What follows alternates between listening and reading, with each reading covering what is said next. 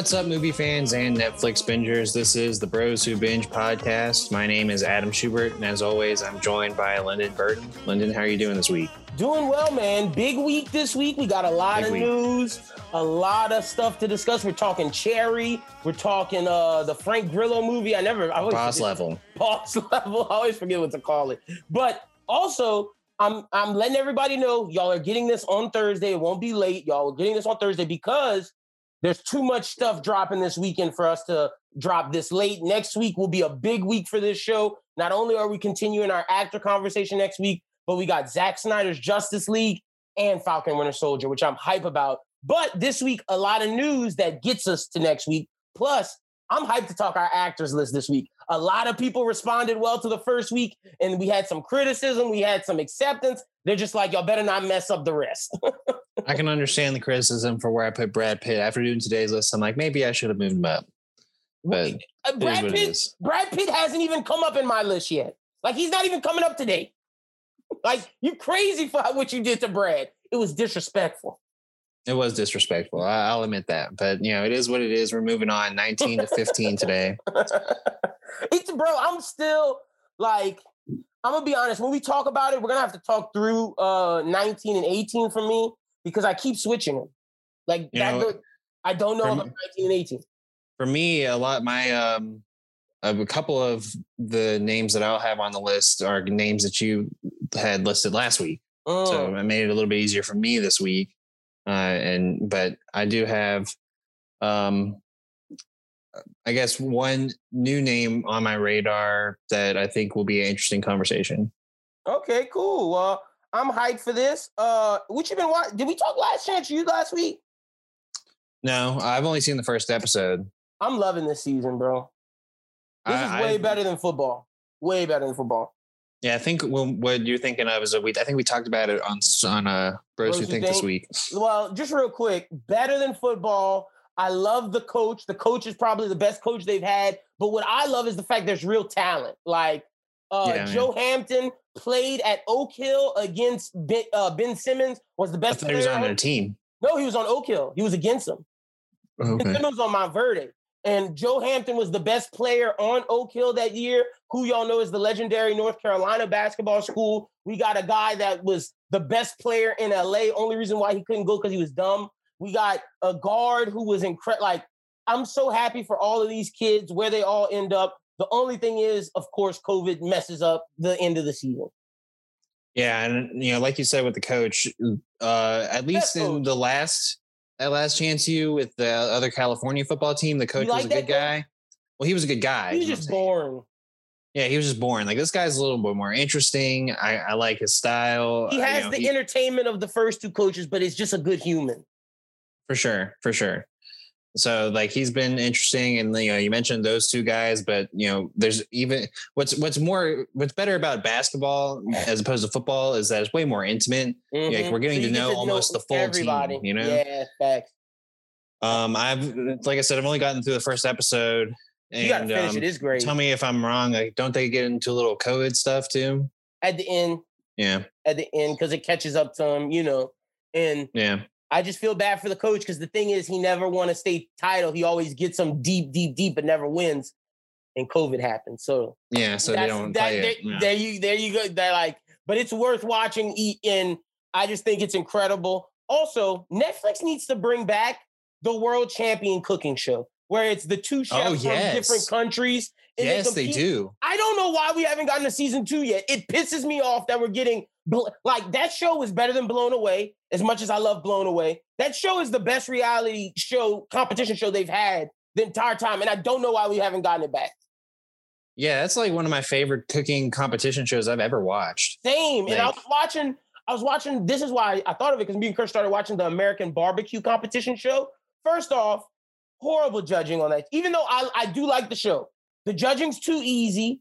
And Schubert, they wear the they wear the same clothes every day. The the studio bought them the same pair for every day. So when the editing crew is editing, it's easier for them to mix and match and put stuff. So that means it's not Oh. happening when the time it's happening, which makes me upset. That's bad reality TV.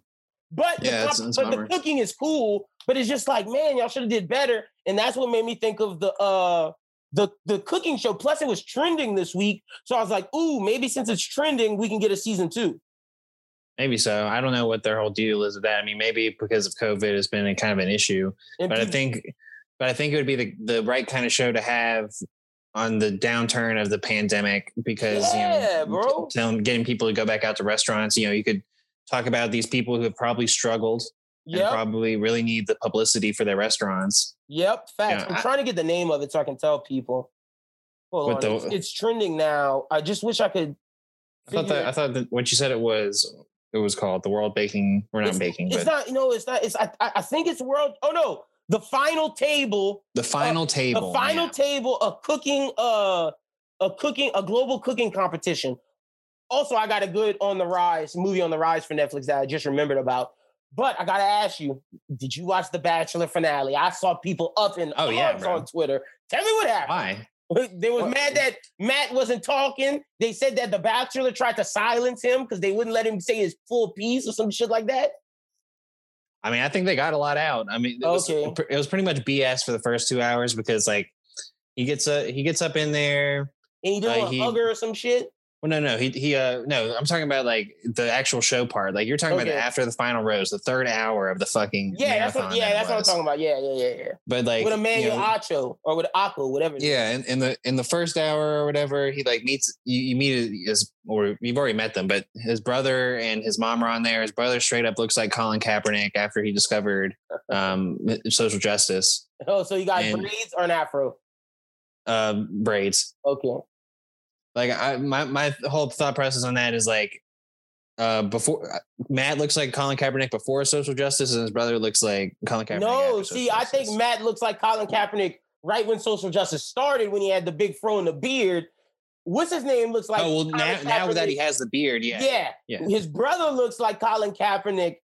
At once the social justice started taking off, and he did the Nike commercial with all the black kids around him with the cornrows and the dashiki. exactly, yeah. Got you. Um, and you know the mother looks like Miss Fowl from Jimmy Neutron. Nice. But anyway, that was that was all weird. Like you know, the brother was actually really cool because he like went in there and was asking like really tough questions. I'm like, yeah, this is like the kinds of questions that Matt would need to ask. But then the mother comes in and is like, yeah, so you know, love fades, and then it puts like Matt in like this weird headspace or whatever. He's like, yo, like I don't know if I can get engaged or whatever. Mm, And so he's, mom, like, that was telling Chris- basically the mom being nice on TV saying, I don't fuck with this bitch. Pretty much, but I mean, like it was for both of them. Like she, she was Oh. saying that. She didn't fuck with either. and I don't know, but um, so he's and so the whole couple hours is like him being like, oh, do I do I propose? Do I not propose? And then like he get, goes on a date with Michelle, and he's and Michelle's you know being Michelle, like the you know best human woman. there is, Yeah. amazing woman. And then he's like, yeah, you know, I'm just I'm just I'm not gonna get there with you. And like, Good for her. she- She, dodged a bullet. No, no, Matt said that to her. No, I'm saying that Oh, she dodged the bullet not getting with Matt Yeah, it was like eh, because she's too good for him. The, the the one thing that he said that I thought was like a, a huge like slap in the face was she was like, "Wow, like how did it, it? It just all of a sudden like turned," and he was like, "No, it didn't." And so I Mm, was like, "Bro, like that's you can't say that. You can't say that to her. That's like that's like saying that, That you've been thinking you- about this the yeah, whole that time." means you've had her here just for the show. Like, crazy. Yeah. So like he he gets rid of her or whatever before he even goes on the date with Rachel. And so we know that Rachel's gonna go or whatever, but he like says no to going on a date with Rachel so he can like talk to Neil Lane and you know do the, the whole Neil Lane bachelor thing. But he's still like, oh, I don't know if I can propose. Like I really love Rachel, but I can't propose or whatever. So he gets to there and he doesn't propose to her. And then we get to the Emmanuel Acho after the final rose. A lot of people are hating on Emmanuel Acho. I thought he did all right. I don't necessarily think that he's like the guy for the future. Like I said before, I really think that Michael Strahan would be a better person. But I- I thought what he, I thought he needed to be there for that role, and people were like, "Oh, you know, Chris Harrison, blah blah blah." Chris Harrison could not have had the conversations that needed to be had in that No, last hour. There's just no no. way. So Emmanuel Acho did a good job with doing what he had to do. They bring out Michelle, and you know he they're they're talking to uh, with Michelle about you know how she feels about things, the breakup with Matt, and um, and she was like, "Yeah, I asked production if I could have like two minutes with him to like say my piece for closure. I didn't want to win him back or anything. And he Mm. said, and he said he wouldn't see her. So, Damn. So like it was just another like Matt James being like a, a fuck boy. And uh, yeah, I mean, it just did not look good for him a, a lot of the way through. Um, and then he comes out to talk to Michelle, and Michelle like roasts him. She's like, "Hopefully, in your next relationship, you don't kiss with your eyes open, and you and when they and someone expresses their feelings to you, you don't say thanks for sharing. You find a new phrase." Oh, And I was like, "Ooh, get him." Good for her. So what, what was Uh, Rachel? Did they did they go together? They broken up? What? Yeah. So when he's talking to Matt or whatever, he- they're talking about the whole Rachel stuff. Like he and Rachel were together when all that stuff came out. Mm, then they broke up because of the. and then they broke up the because of it because he his no well it, the optics but like his whole deal about it was she didn't fully understand she she she couldn't fully appreciate his blackness that's what he You telling me when he didn't look at her Instagram before they before they started like she didn't just she didn't scrub her Instagram before she got on the show. well that's like the whole um conspiracy theory is that the is that the bachelor put her on and like spearheaded her to win the season so that they could have this conversation which Mm. i feel like is way too I feel like that- that- i don't think i don't think But I feel like Matt James only broke up with her because he was pressured by the fact of social media because of the pictures. But there's no way he did not look at her Instagram any time before they started dating. Well, I don't know. How many times do you get someone on Instagram and you look all the way back to 2018 pictures? if like it's it's three girl- years. I'm gonna just say this for Curse. I I I went pretty far. I went to her beginning of her Instagram. like I'm just be honest. I was just looking just to see what her life was like I feel that. while we were dating. Yeah, and I mean, mean, we're still and, dating, and when I we're like, actually saw the picture, it was like if I was just scrolling and not like looking, I probably would have scrolled past it because I mean it was a selfie and you could like you can only tell like by this portion or Oh. whatever that it's like an antebellum dress. Like it wasn't like a full on. It wasn't like wholesale, those like, girls who picture take with the- pictures. of- yeah. yeah. Ah, So, so but I mean like it was definitely. yeah, I don't I don't buy that conspiracy. she's definitely in the wrong or whatever. And like I think what Matt was trying to say was that she never really fully understood like what that meant to Mhm. him or like to black people in general. And um and then like when they were asking her, she was like, "Oh well, you know, I could I could give you a list of things that I'm doing to like educate myself, but then never gave us the list." Mm. Is so it was just like Oh yeah, because everybody had the memes of "Where's the list, Rachel? Yeah. Where's the list?" And they had the It was- Oprah thing of had the like, "Where's the list?" it just felt empty. And then like the way that she and Matt were communicating, she like touched on his back and like grabbed his hand, and you know, so it just kind of made it seem like it was all vapid. Like it was like, oh well, they're probably still together, just not for the cameras. yeah. Mm. And like, so it's is kind of ridiculous. I I just really don't like Matt as a bachelor, which I feel like is something that it's hard to say because like you don't be like, oh well, you just done like the, the first black bachelor. I'm like, no, actually, he was actually a bad person. no, you've and, been like- saying for ye- for years it should have been Mike. it should have been Mike. Like, there's, I have no issue with like having a black bachelor, but I just don't feel like it should have been Matt, James. Yeah, you just So- don't like Matt James the person. Obviously, you that doesn't mean you don't like the Black Bachelor. Your best friend is a black man. Like, Yeah. Well, I mean, yeah, this it, it's just annoying. Like he just, it was just like the things that he did and like the and your things that you find out about him in, in the past is just, and he just didn't know how to navigate the show. And like, I Mhm. just feel like for someone to be the Bachelor, the Bachelorette, they need to have done the contestant thing so they know what is expected. Because like it was very hard for him to like deal with the girls' issues because like he'd never been there, so he didn't know like he didn't know like how to uh communicate with them about the things that they're going through, which is probably why a lot of the bullying stuff ta- took place.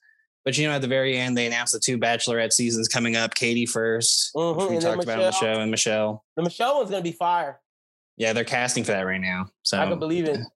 And it, yeah, I if anyone has ever wanted to go on the Bachelorette, this is the time because Michelle is a catch, Yes, So- she is. So and Katie too, honestly. But Yeah, they already they casted both- her. they, but Or- Katie, Katie, I saw a meme of her looking like Tina from Bob's Burgers, and I was like, oh, she kind of damn. does look like Tina. That's funny. Well, hey, Tina got Jimmy Jr. So Yeah, yeah, she did. And she be all she be popping that back. popping that back. Oh shit. Uh, yeah. So yeah, that, much that's all we it. got before it we start that. the shop. Just over before we start the show. Whenever you're ready, brother, I'm ready because we got a lot of news. All right, let's get started.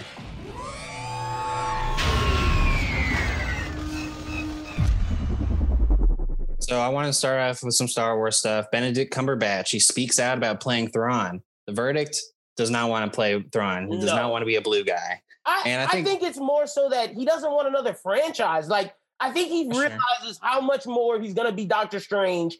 It's on the MCU is now on his shoulders with other people, especially since uh, uh the passing of Chadwick Boseman. So he's gonna be have to be Doctor Strange like Robert Downey Jr. was Iron Man at least for the next seven years. Yeah, I mean that's true. I, I, I don't. Yeah, I don't think that he really wanted to ever be a part of of this franchise, and that's fine.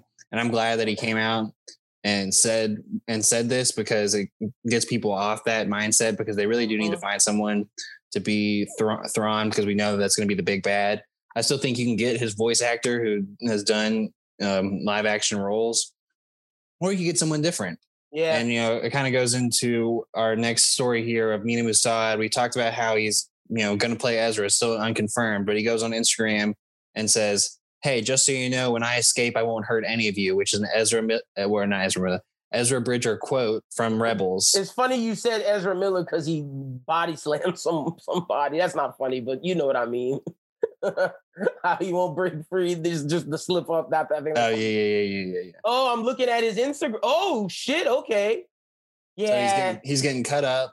And he puts the Ezra Bridger co- quote in his Instagram uh, caption. So I, Mhm. th- I think that's all but announced, pretty much. Damn, I feel bad for our boy uh Rahul Kohli because that Rahul was gonna be it. But it's one of those things where, like, I feel bad for Rahul Rahul Kohli, but like, like we Ezra and Mena. Yeah, sure. I think Mena looks a little young to be Ezra, what I would yeah. consider Ezra to be today. old man Ezra now. Yeah, but I guess you know the thing is, is Ahsoka is older than Ezra by like a pretty good amount, at least eight to ten years. Mm-hmm. No, that's true. Um, so yeah, I, I think like the casting of Sabine would you really have to cast uh, Mena Massoud and the whoever's Sabine like they got to be close in age because that's No. obviously gonna That's be a love interest. But um, but yeah, so I'm super excited about that. And then the other new Star Wars news that came out is that April 2nd is a big day for Star Wars fans. They're gonna reach into the vault and pull out Tartakovsky's Clone Wars series, the, The, first best two animated seasons. Star Wars thing ever. Yes, best animated Star Wars thing ever. The You fight even- with Mace Windu is incredible, bro. When he's fu- like that was like the way Tartakovsky captured Jedi action is how I always wanted to see Jedi action done. And I need HBO Max to give Tartakovsky a new action series ASAP. I'm, I don't want another season of Primal. Even though Primal was good, I want to see him really get into his bag and give us like a three season show. Yeah, yeah, and something original like Samurai Yeah. Jack was. I Yeah. And that's like the thing for people who haven't seen that Tartakovsky Star And let's Wars go to the series. Future because he's shown he can do sci-fi very well. it- it's pretty much uh, Samurai Jack but Star Wars. Yeah, it's Yeah, better it. than Samurai Jack in my opinion. Like, and I, and I love Samurai Jack. Well, I it was- feel that yeah. the way he captured the look of Star Wars in the story he told is one of the best I've seen in Star Wars. Yeah, and you know, for the time that it came out, you know, we didn't have the Clone Wars series that we have today leading into episode three. This was the episode three lead in. And I feel like it did a really good job of kind of piecing together the in between. Mhm. And so like it's really a good series to check out. And they're and they're really short episodes. I'm watching um, April second.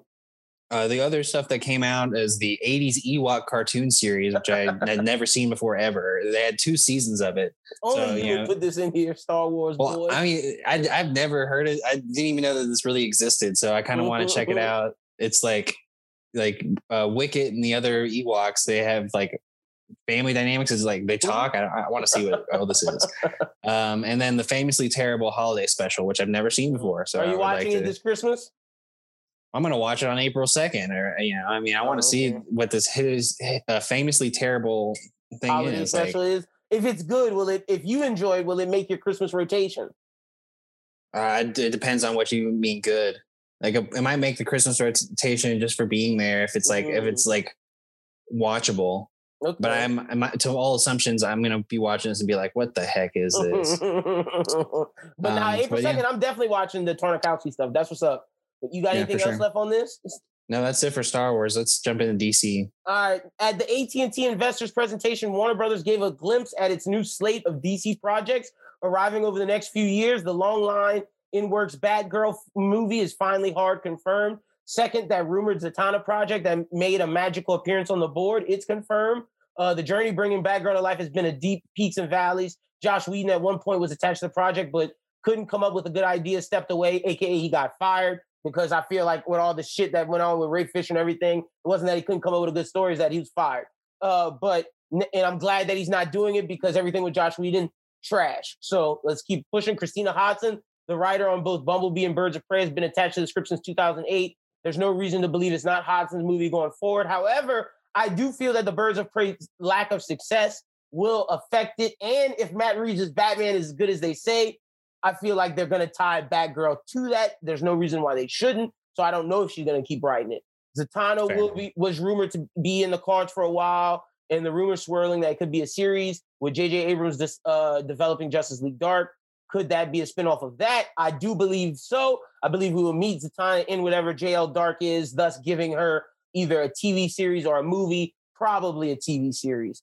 Also, uh, Warner Brothers is developing an uh, an adaptation of Hourman with Chernin Entertainment's producing. The adaptation will be penned by writer duo Gavin James and Neil Widener. Uh, basically, Chernin has made all the greatest stuff. Ford and Ferrari, A Rise of the Planet of the Apes trilogy. They've made some of the best movies over the 2010s, so this is big. I feel like this could be a spinoff of Black Adam, having the Justice League, uh, the Justice Society of America. We could see our Hourman as a cameo at the end, thus him getting his own movie or TV show. But let's look at the slate. You got Black Adam, Harley Quinn, which they said season three will probably drop, if not at next the end year. of this year, early next year. Yeah. Lois and Superman CW, don't care about that. Static and Shock, Static Shock movie, Blue Beetle movie, Batgirl movie, uh, Peacemaker TV show, Green Lantern TV show.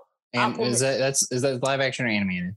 What the Green Lantern? Yeah, it's live, live action. action right? That's the live yeah. action TV show. But I believe we're also getting a movie because we're going to get Hal Jordan and John Stewart. The TV show is about the other Lanterns.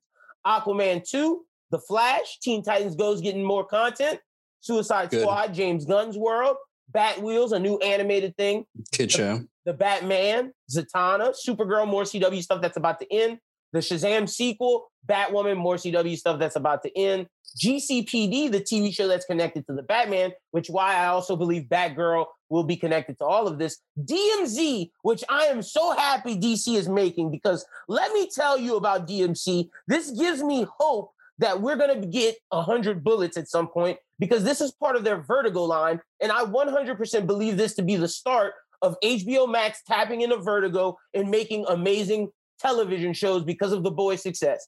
DMZ is an American comic written by Brian Wood. The series is set in the near future where the Second American Civil War has turned the island of Manhattan into a demilitarized zone caught between the forces of the United States of America and the secessionist Free States of America. Uh, so this is basically some fire. New York City is is basically the center of the conflict. The federal government of the United States and the Free States armies, and basically the Free States are less of a geographical entity it's more so an idea that the movement began with an uprising of secessionist groups formed from a separate government in Montana before spreading across the country. The free armies in the United States military met in combat in Pennsylvania. And basically, it's like this just this awesome, not tied to Marvel or DC comic story that they're turning into a TV show. And I think this could be big for HBO. Schubert, we need this to be great so we get 100 bullets. But I definitely believe this is the start of that and then some more animated shit. What are you most hyped about about the slate? Uh, Peacemaker's also been announced because that's dropping at the start of next year. That's how much faith they have in that. I feel like DC finally understands where they're going. I, I see the path. Yeah, but, but it um all goes through Flash, though. If we're being honest, it does all go through Flash. Definitely highly anticipated. Black Adam and Shazam. I don't really think it depend too much on Flash as much, but, but they still do in a way. Black Adam and, and Shazam only depend on Flash to get them to connect it to whatever they want to connect to. But I think they hold an importance because that'll lead to Justice League Dark, which will lead to Zatanna, which could lead to Zatanna being involved with the Batman universe. Because you got to remember, Doctor Fate's in Black Adam, Hawkman is in Black Adam. That and if that team up works, you can have something cool where that's the team before the Justice League that inspires the Justice League and eventually inspires Robert Pattinson's Batman. So that could be huge ties. I mean, it could be huge. I mean, I'm super excited about the Black Adam movie. Uh, you know, the, the more I watch Young Rock, the more I'm excited to see anything that The Rock's in. Um, I think I um, would rank it obviously the Batman number one, Suicide yeah, mm-hmm. Squad number two, okay, Peacemaker number three, and this is no disrespect to everything else. Black Adam four, Static Shock five, Blue Beetle six, Flash seven, then Shazam, and then the rest. But DMZ super high on my list. GCPD super high on my list, and Peacemaker. I think they're all ranked together because those are uh, prestige television shows that HBO is going to have. Yeah, looking at the slate, excluding the animated stuff and CW, probably what I'm least excited for is Aquaman 2. Same, same. I, I, I don't give a fuck about Aquaman 2, to be honest. Yeah, I, I honestly could care less. But I um, am excited about Green Lantern, and I think it's time that we've gotten a good Green Lantern series because that could be Game of Thrones s because of just the politics with the different lanterns. It takes place in space. Like, there's a lot of stuff that could be big for HBO from GCPD, Peacemaker, Green Lantern, and DMZ. Yeah, yeah. I, I would really like to see them do some more animated stuff that's not for kids, like Harley Quinn. Like Harley Quinn. Um, I just feel be... with us getting the live action TV stuff, the animated, at least from what it seems like, we'll always have one. Like when Harley Quinn ends, I think we'll get another one. But I feel because they're giving us so much adult centered DC live action stuff, they're kind of going to center the animation to the kids, I feel. Because DMZ is boys tone. I assume GCPD is going to be dark tone because of the Batman. And Peacemaker is based off of a rated R movie where John Cena yeah. is going darker than he's ever been before. I feel like Green Lantern might be your lightest.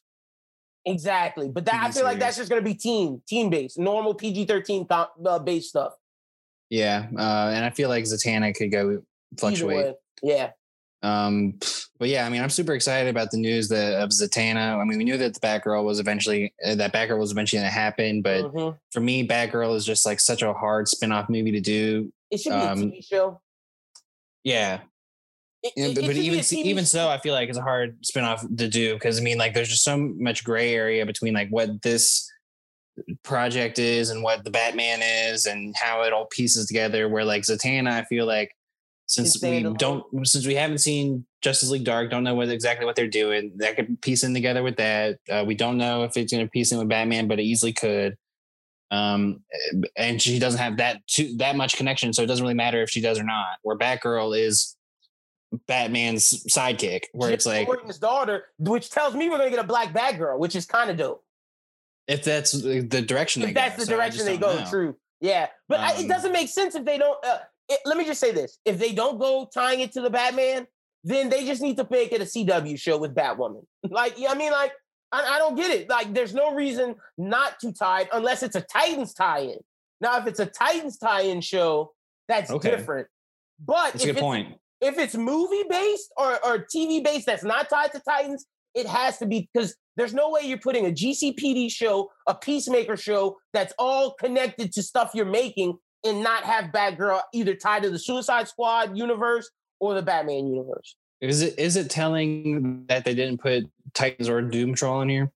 I think it is because they have CW stuff in here. I think Titans and Doom Patrol depend on these next two seasons if they're going to stay here.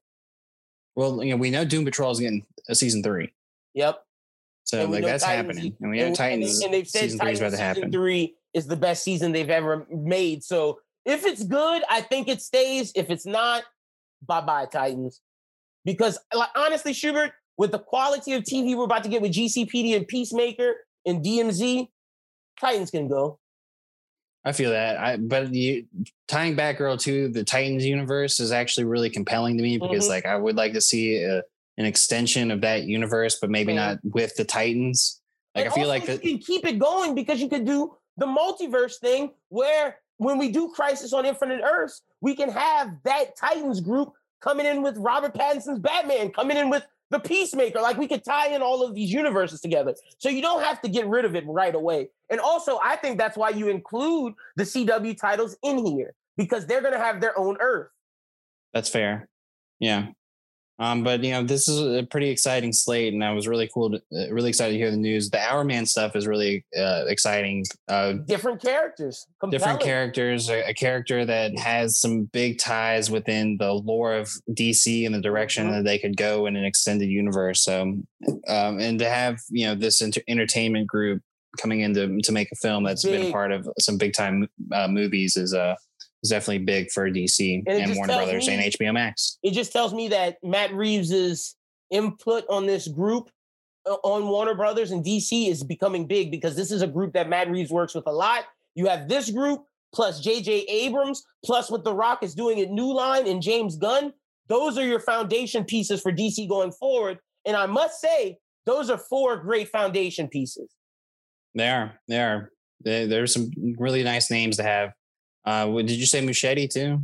Oh, I forgot Muschietti. Like that's the five. That's the five leading. Well, Patty J, J.J. Abrams, Muschietti, Reeves, Gunn in the Chernin Entertainment Group with New Line Productions. That's the leaders of this DC group, and they're all coming together to make this vision go. I actually prefer this filmmaker group to the Marvel filmmaker group. Only thing is, we don't know who the DC Kevin Feige is, but I do believe it's the new woman that's the head of production over there at DC. And I love that it's a lady leading the charge. So cool. Let her be the new Feige with Jim Lee. Her and Jim Lee mapping out the course. Jim Lee is arguably the greatest comic person to ever be tied to DC. Who knows DC better than the editor in chief at DC? So you have him with a woman who understands how production works. You get these great creatives to talk to Jim Lee and her to map out how you're going to do this. And you have the best filmmakers available right now it's incredible. DC is in good hands right now. For sure. And I mean, even with the Shazam stuff too, David Sandberg has done a pretty good job with that. He has. So, you know, if he keeps He's keeps part of that foundation it, too. And I mean, you know, and we'll, James we'll talk, Wan. Well, we'll we'll talk about some Marvel directors later on today. And we're gonna talk about the Snyder cut because I want I I I do not believe that Zack Snyder continues with uh DC, and I think the no. slate confirms it no matter how successful this Snyder Cut stuff is, I think it's over with after this.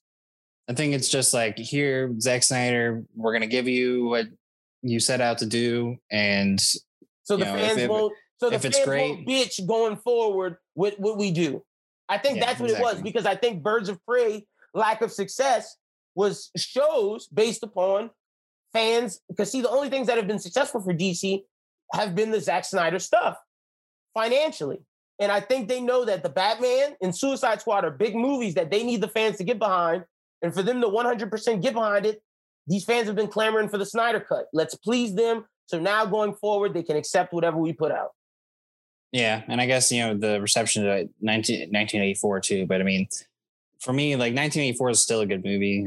I, I, they just had some major flaws at the end. Sure, they did I mean, not land the plane. But it's like what it's like what you say with uh, first flight. The first flight scene in Wonder Woman is one of the best scenes yeah, that we've had in, in all DC. So, um, but let's go to the trailers. There's a, a few good ones. First, I want to mention the Cruella had a new trailer. We're not going to talk about it in depth, but I, I thought it was really hype. It really kind of showed more into the characterization of what Emma Stone's going to be putting together. She's like there's like a, a, lady above her who's like the it person. So she's about to take her down. And, and so she's trying to take her down. So she's like, she comes off a motorcycle or whatever, and she like spray painted on her, on her, it says the future.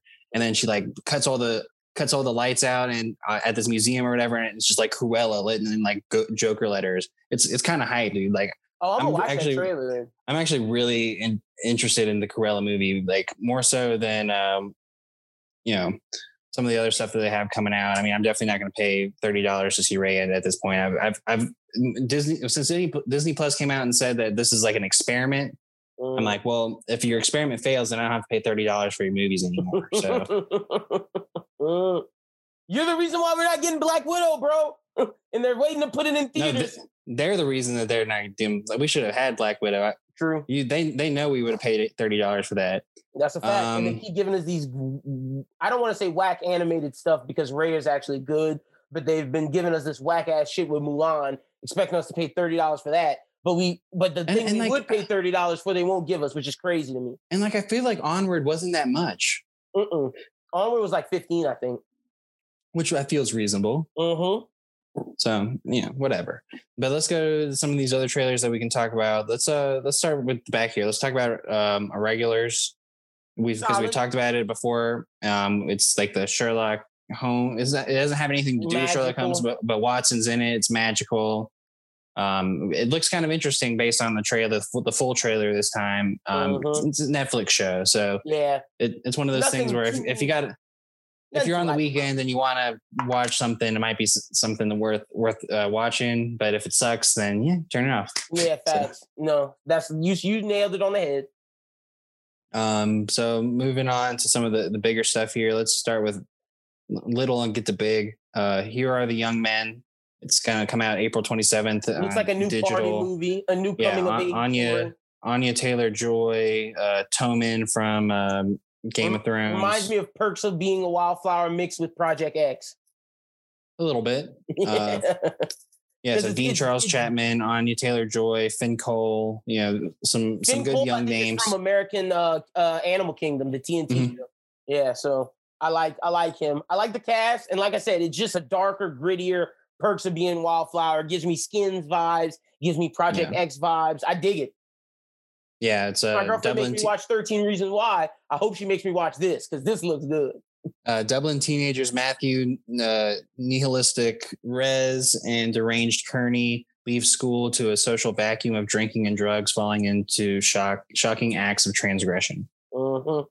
So I th- there was a short little trailer. It comes out April 27th. It might be worth checking out if uh, they haven't decided. I've, I haven't seen where they're going to put it. All they said right now is going to be digital. So we'll see where that comes out.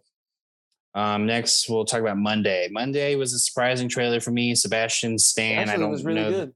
I don't know the actress's name that he's starring alongside, but it's a romantic movie. For me, what when I saw this trailer, I was like, okay, Sebastian Stan's trying to step out as like a, an actor in Hollywood.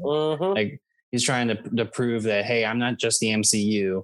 I'm not just someone that people want to cast as young Mark Mark Hamill. Give me some roles. I got depth. And I think I Tonya showed that that that was the start of him showing like, yo, I can do this.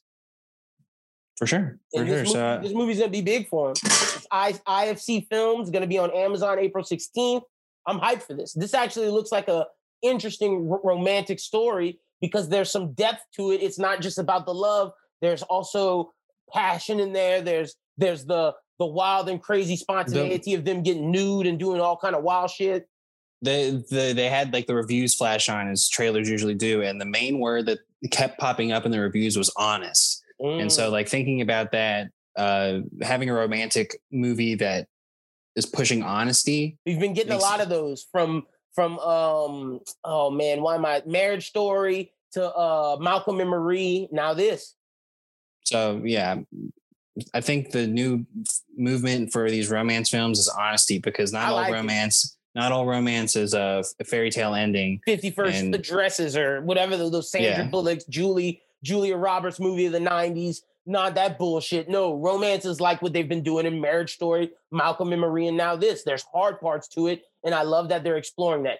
That actually makes me watch these romance movies because it's not just, oh, I'm romantic. No, no, no, no. No, there's trouble and shit. Like there's problems. It's about how you overcome those problems.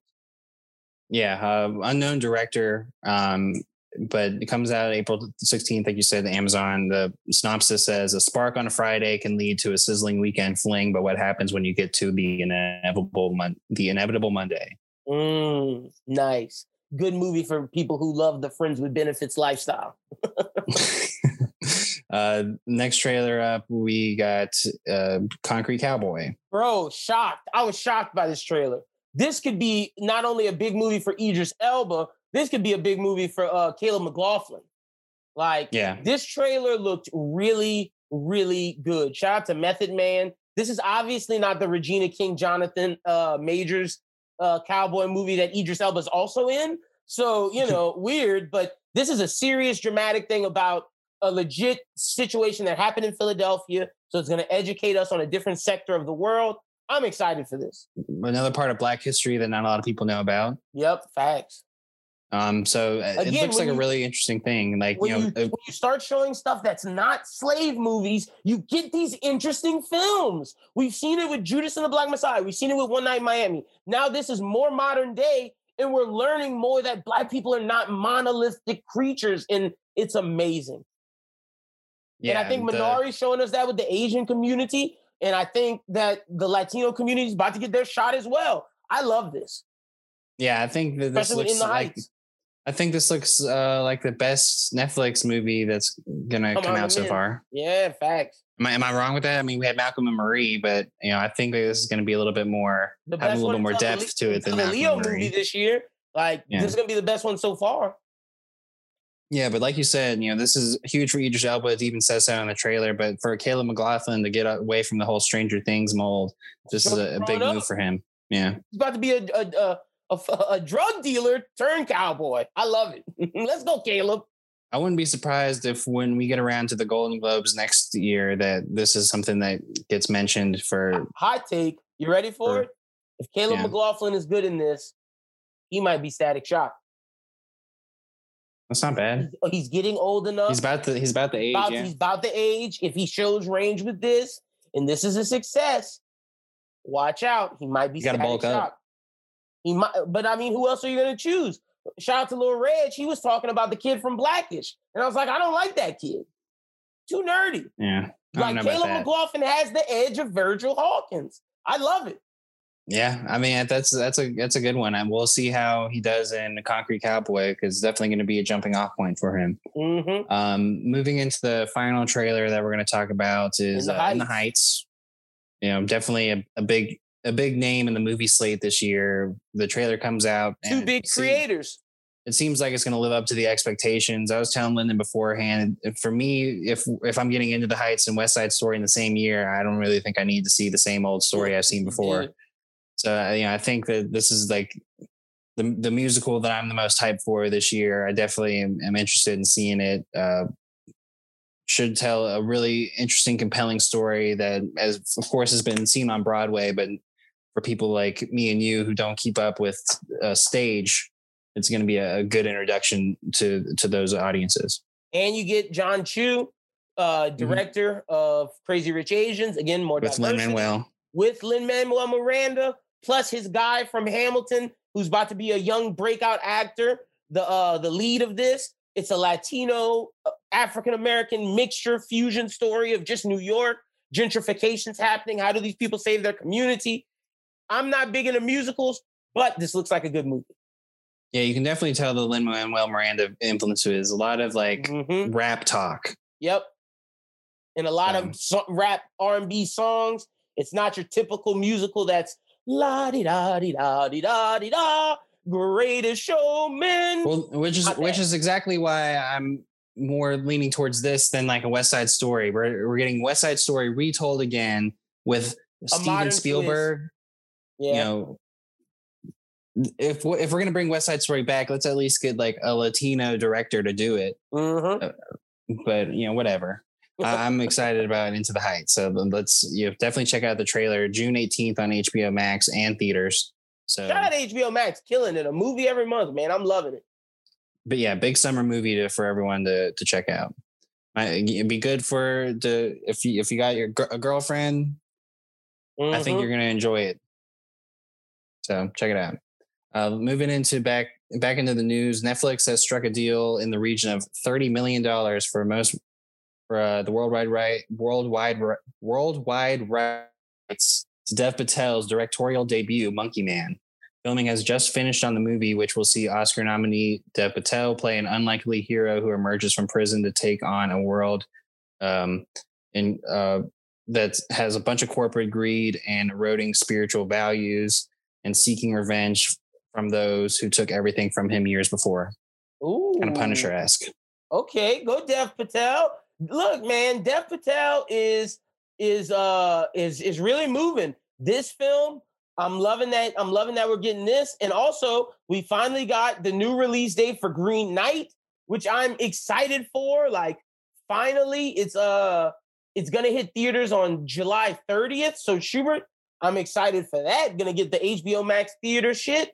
So Dev Patel's moving up in the world, and I'm loving it. If he, I understand that he's not trying to do blockbusters anymore, but at least he's giving us films like Green Knight and now this gritty, uh, action centric stuff. It's not just romance dramas. There, he's he's giving the people what the people want. So I love it, and I'm a big My- Dev Patel fan.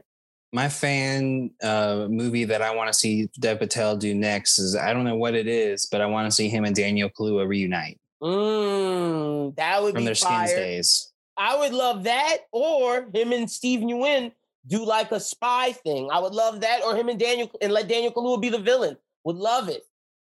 Yeah, have them all be in a movie. Yep. Or Henry Golding. One of let's get let's get let's get something like that. Let's get the new age group doing like some departed style movie. I would love that. Like let them work with a Scorsese. Let them work with some of these big name directors or shit. Let's get Jordan Peele involved. Let, let's get some of these big these big uh black or Latino directors involved. I'm down. Like they need to do some legit like action cop spy thriller mystery something along those lines. I would love that. Yeah, I mean, I think like a, a great young Hollywood film would be like Dev Patel and Kaluuya and you know Golding and maybe John David Washington if you need a bigger name. Yeah. Or Yeah. s- s- like I said, Steve Yeun.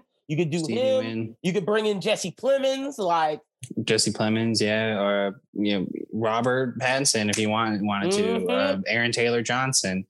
You know, lots of great guys that are Driver. in Hollywood now. put in, Yeah. put in, uh, put in our girl. Uh, what's her name? Um, who was in the trailer that we talked about earlier? One for uh, who won the Golden Globe this year or the Emmy for her chess show. Oh, Anya Taylor Joy. Put some Anya Taylor Joy action in there. Let's get uh my girl who got nominated in the Oscars for Pieces of a Woman, Vanessa Kirby. Let's get Mm. some of that stuff in there, or some Tessa Thompson love, or some Jurnee Smollett Bell. Like if you put those people in a movie together, it will be incredible. Exactly. Um, but that that's it I got for this Dev Patel story. All right, next up we got one night star, one night Miami star Kingsley Ben Adir will play a lead opposite Samuel Jackson and Ben Mendelsohn in Secret Invasion, the upcoming Marvel series for Disney Plus. It's rumored that Ben Adir will play the lead villain of the show. So, ooh, looking like he's gonna be Super Skrull, Super Skrull, yeah. which so leads to the Fantastic Four. So this means he's gonna stick around for a while. This is big for him. yeah, I think that coming off one night in Miami for him, he was probably he was one of my favorite parts of that movie. Um, of course, like Muhammad Ali was my favorite part of that, but yeah, he had he the was- toughest role though, trying to He did have he did have the- did. yeah, he did have one of the toughest roles playing um, Malcolm X. I thought he did a really good job getting him into the the MCU here and movie like or a television show like Secret Invasion. You know, I, and like Warner you said, Brothers it's got, got implications. Warner Brothers better keep John David Washington in stow because w- Disney already jacked Jonathan Majors and now they're jacking Kingsley Ben Adir. You better keep Kaluuya in Washington in tow, WB. They're the best. Kaluuya's in the MCU. They're the- oh yeah, he, he- but he done. He he over with out of there. He done with that. So let's bring him to bring him back to Warner Brothers home and get one of them to be want to get one of them brothers to be John Stewart, man. Let's go. For sure. Hopefully, uh, John David. Yeah, hopefully. But next up, we got Colin Trevorrow set to direct War Magician, a Studio Canal W World War II drama that will star Benedict Cumberbatch. Uh, e. Nicholas Morani is writing the script based on the book by David Fisher. The, the film will be based on the wild story of Jasper Maskelyne, a British illusionist who used magic to defeat Erwin Rommel. In World War II, Trevorrow's take will feature international magic gang from Africa, Europe, and the Middle East who conspired with Maskelyne and a female military intelligence officer to defeat the Nazis. All right, cool, cool little sci-fi Okay. magic take on World War II. Pretty cool. Colin Trevorrow. He just got done filming Jurassic World, uh, He uh, needs Dominion. To be success so he can come back into the mainstay. Exactly. You know, we talked about Benedict Cumberbatch earlier. This is more kind of the bag that I feel like he's trying to do at this point that keep, keeps him away from the franchise movies. Um, it sounds like a really interesting story, and that's one thing I've never heard about. I don't really know much about uh, Rommel and the and the African uh, either. front of World War II. So uh, I'd really, I'd really like to check Is this, this out. Real story? cool. Yeah, Okay, magic. Interesting. I wonder how fictitious they're gonna go with the magic word. Well, it says based off a book. I don't know if like a, that book was fiction or not. Let me see.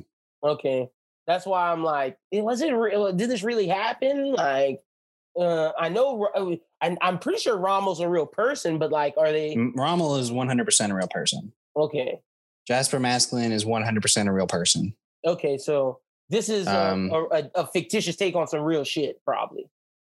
Probably so. His wartime service. Uh, he was in the war and fought in that front. So I don't know exactly how much of it's real, but he was a magician and fought in the war. So Okay, real. Okay, cool. Well, I can see. Benedict Cumberbatch playing this guy looking at his pictures.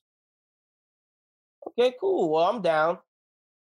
Yeah. So sounds like a an interesting story. But uh, moving right along, Peacock has landed Poker Face, a mystery drama starring Russian doll's Natasha Lyonne from Rian Johnson.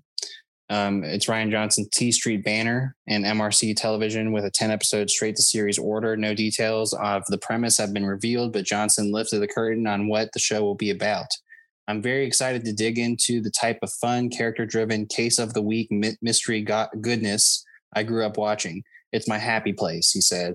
Having Natasha as a partner in crime is a dream, and we found the perfect home at Peacock. Oh, good for them. All right. All right, Rian J. Both I like I College like case, I like case of the week shows. both Colin Trevorrow and Rian Johnson are moving away from their Star Wars stank. So I'm down for it. Uh, Rian Johnson not doing Trevorrow that never got a shot. Yeah, he Rian, did. Rian messed up Colin Trevorrow's shot. Rian Rian Johnson never doing that trilogy, dog. Rian Johnson having too much fun doing this other shit. Yeah, probably not. And But I'm not mad point- at this. Natasha this Lyonne's a great I- I- actress. Yeah, yeah, th- she did. She did a really good job of Russian Doll. I feel. I think they're doing a season two of that actually. Mhm. But you know, bring her over to Peacock. May get some people to get some eyes on Peacock because I don't think a lot of people are watching it anyway. If you if you are, tell us in the Discord. But I, I'm not watching Peacock. no, me neither. but I'm I'm this close to getting Discovery Plus because they're making new cooking shows left and right, and I'm this close to getting it. Oh, it's great. I love it. Oh, you gotta send me that login. I, I might have to, man. It's, it's it's pretty it's pretty awesome. Lit. Um, yeah. Anyway, next story we got uh, the Bird Box universe is expanding with a Spanish language spinoff. The movie will reunite Netflix with Bird Box producers Dylan Clark, who also worked on The Batman, and Chris Morgan, who worked on Fast and Furious Hobbs and Shaw. Gross. But it will also have a distinctly Spanish flavor. Uh, writer directors will be It's gonna be the Spanish Netflix people. thriller. Um, No, you, you, I think you cut out for a little bit, but it's gonna be the the Spanish duo Alex and David Pastor. Yeah, uh, best known for their 2020 Netflix thriller The Occupant and 2009 pandemic pandemic thriller Carriers, uh, as well as a sci-fi s- series they've done and a HBO Max series The Head that is uh, pretty recent. I'm glad we're getting diversity, but I just don't like the Bird Box world. I, I'm more of a Quiet Place fan than Bird Box with Sandra Bullock. Yeah, I, I think the the idea of this is interesting that you can take a a movie that was made in America and has Mhm. like, but has like other world implications. So and you then can see how some- it's going some on in the other world, parts of the world. Yeah. Exactly. And like let it be true to form. Don't like make them to have an English speaking movie, you know. Let it be what it is. It's like if it it's like if um America took the uh the train to Busan and like did what that was like what was going on with those zombies in America. You know what I'm saying? Mm. I feel like that's like something that we may see happen in the future of films where different countries take a, a movie and then tell their part of the world a story about their part of the world. Yeah. One hundred percent. No, I'm not mad at that. I, I like that concept that you're pitching, but just not a fan of Bird Box. Like I think the Train to Busan would be dope. Yeah. Yeah. It's a great movie. Yeah, it is. All right. Uh, the Mexican actor Diego Calva will join the ensemble cast of Damien Chazelle's Hollywood period Paramount feature Babylon. Calva joins the previously announced cast, which includes Brad Pitt, Margot Robbie, Jovan Adepo, and G. June Lee, uh, or Lee June Lee. The project, which is set for a Christmas Day 2022 release and a January 6, 2023 expansion, This is a rated R drama set in the shifting moment in Hollywood when the industry turned from silent film to talkies. I feel like this is straight up a um, a, um, Oscar move. This could be a good movie because I'm sick of Damien Chazelle doing weird ass movies like La La Land. His best movie to me was Whiplash. Didn't like La La Land. Didn't like First Man. Hopefully this is good. I'm I think the Damien Chazelle hype. I, I I'm willing to go as far as to say he's overrated right now. He's not a Denis Villeneuve. He's not one of those dudes. I feel like he's not even a Barry Jenkins. Like I said, his best film is Whiplash, still too.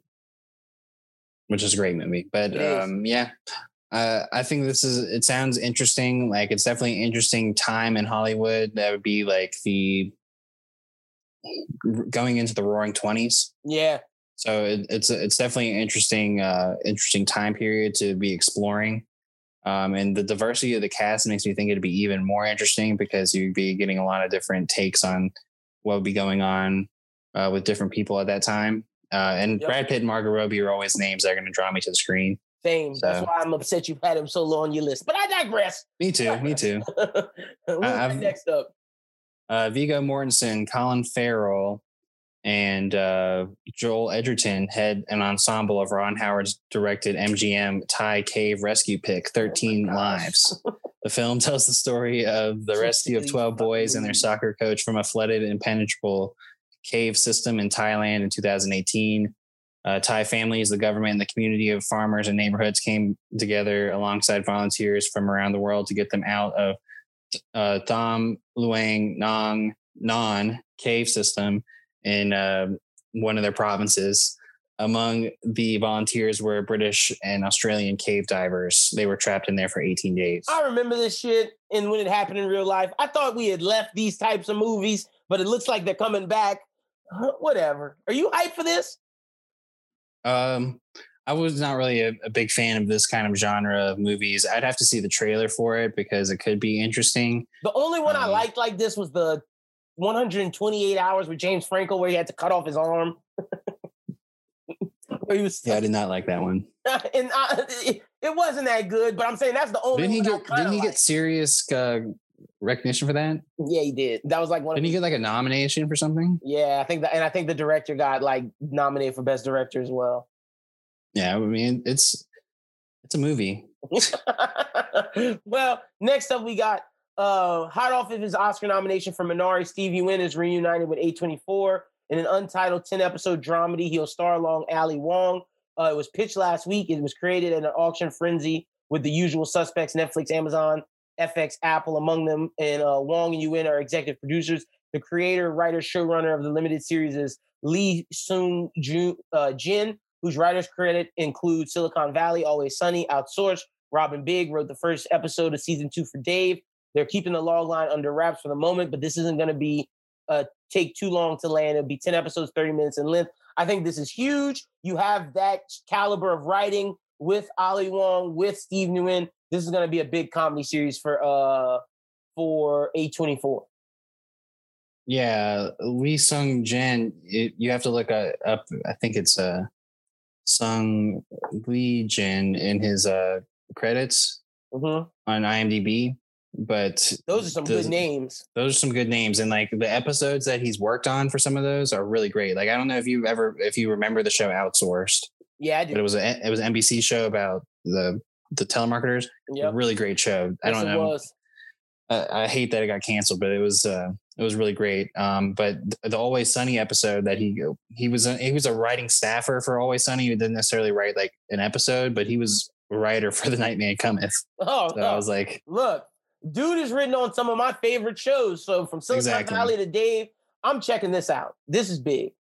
Yeah, so I think this is gonna be big. You know, whoever gets a big, gonna be big. We're in a big Steve you uh, you win Assance. Yep, him. we are. And, and, and I love Ali Wong. I think she's hilarious. Yep. So I think that this is going to be a, a, pretty big thing. It all depends on where it lands. I'm hoping maybe Amazon FX or Apple. Mm-hmm. Or I'm sorry, Netflix. So Netflix is just the bottom of the barrel, bro.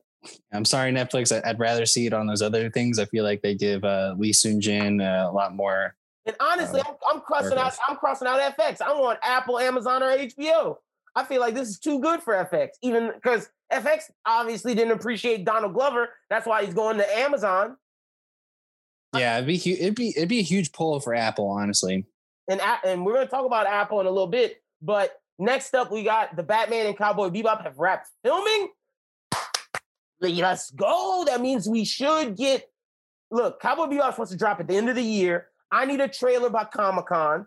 I need a new Batman trailer by Comic Con. It's time. John Cho, you're on the clock, John Cho. I need to see if you look like Spike Spiegel, brother. There's no more bullshitting. It's wrapped. I don't need no more excuses. I need a trailer, Netflix. Because if you're dropping this at the end of the year, I need to know what I'm expecting.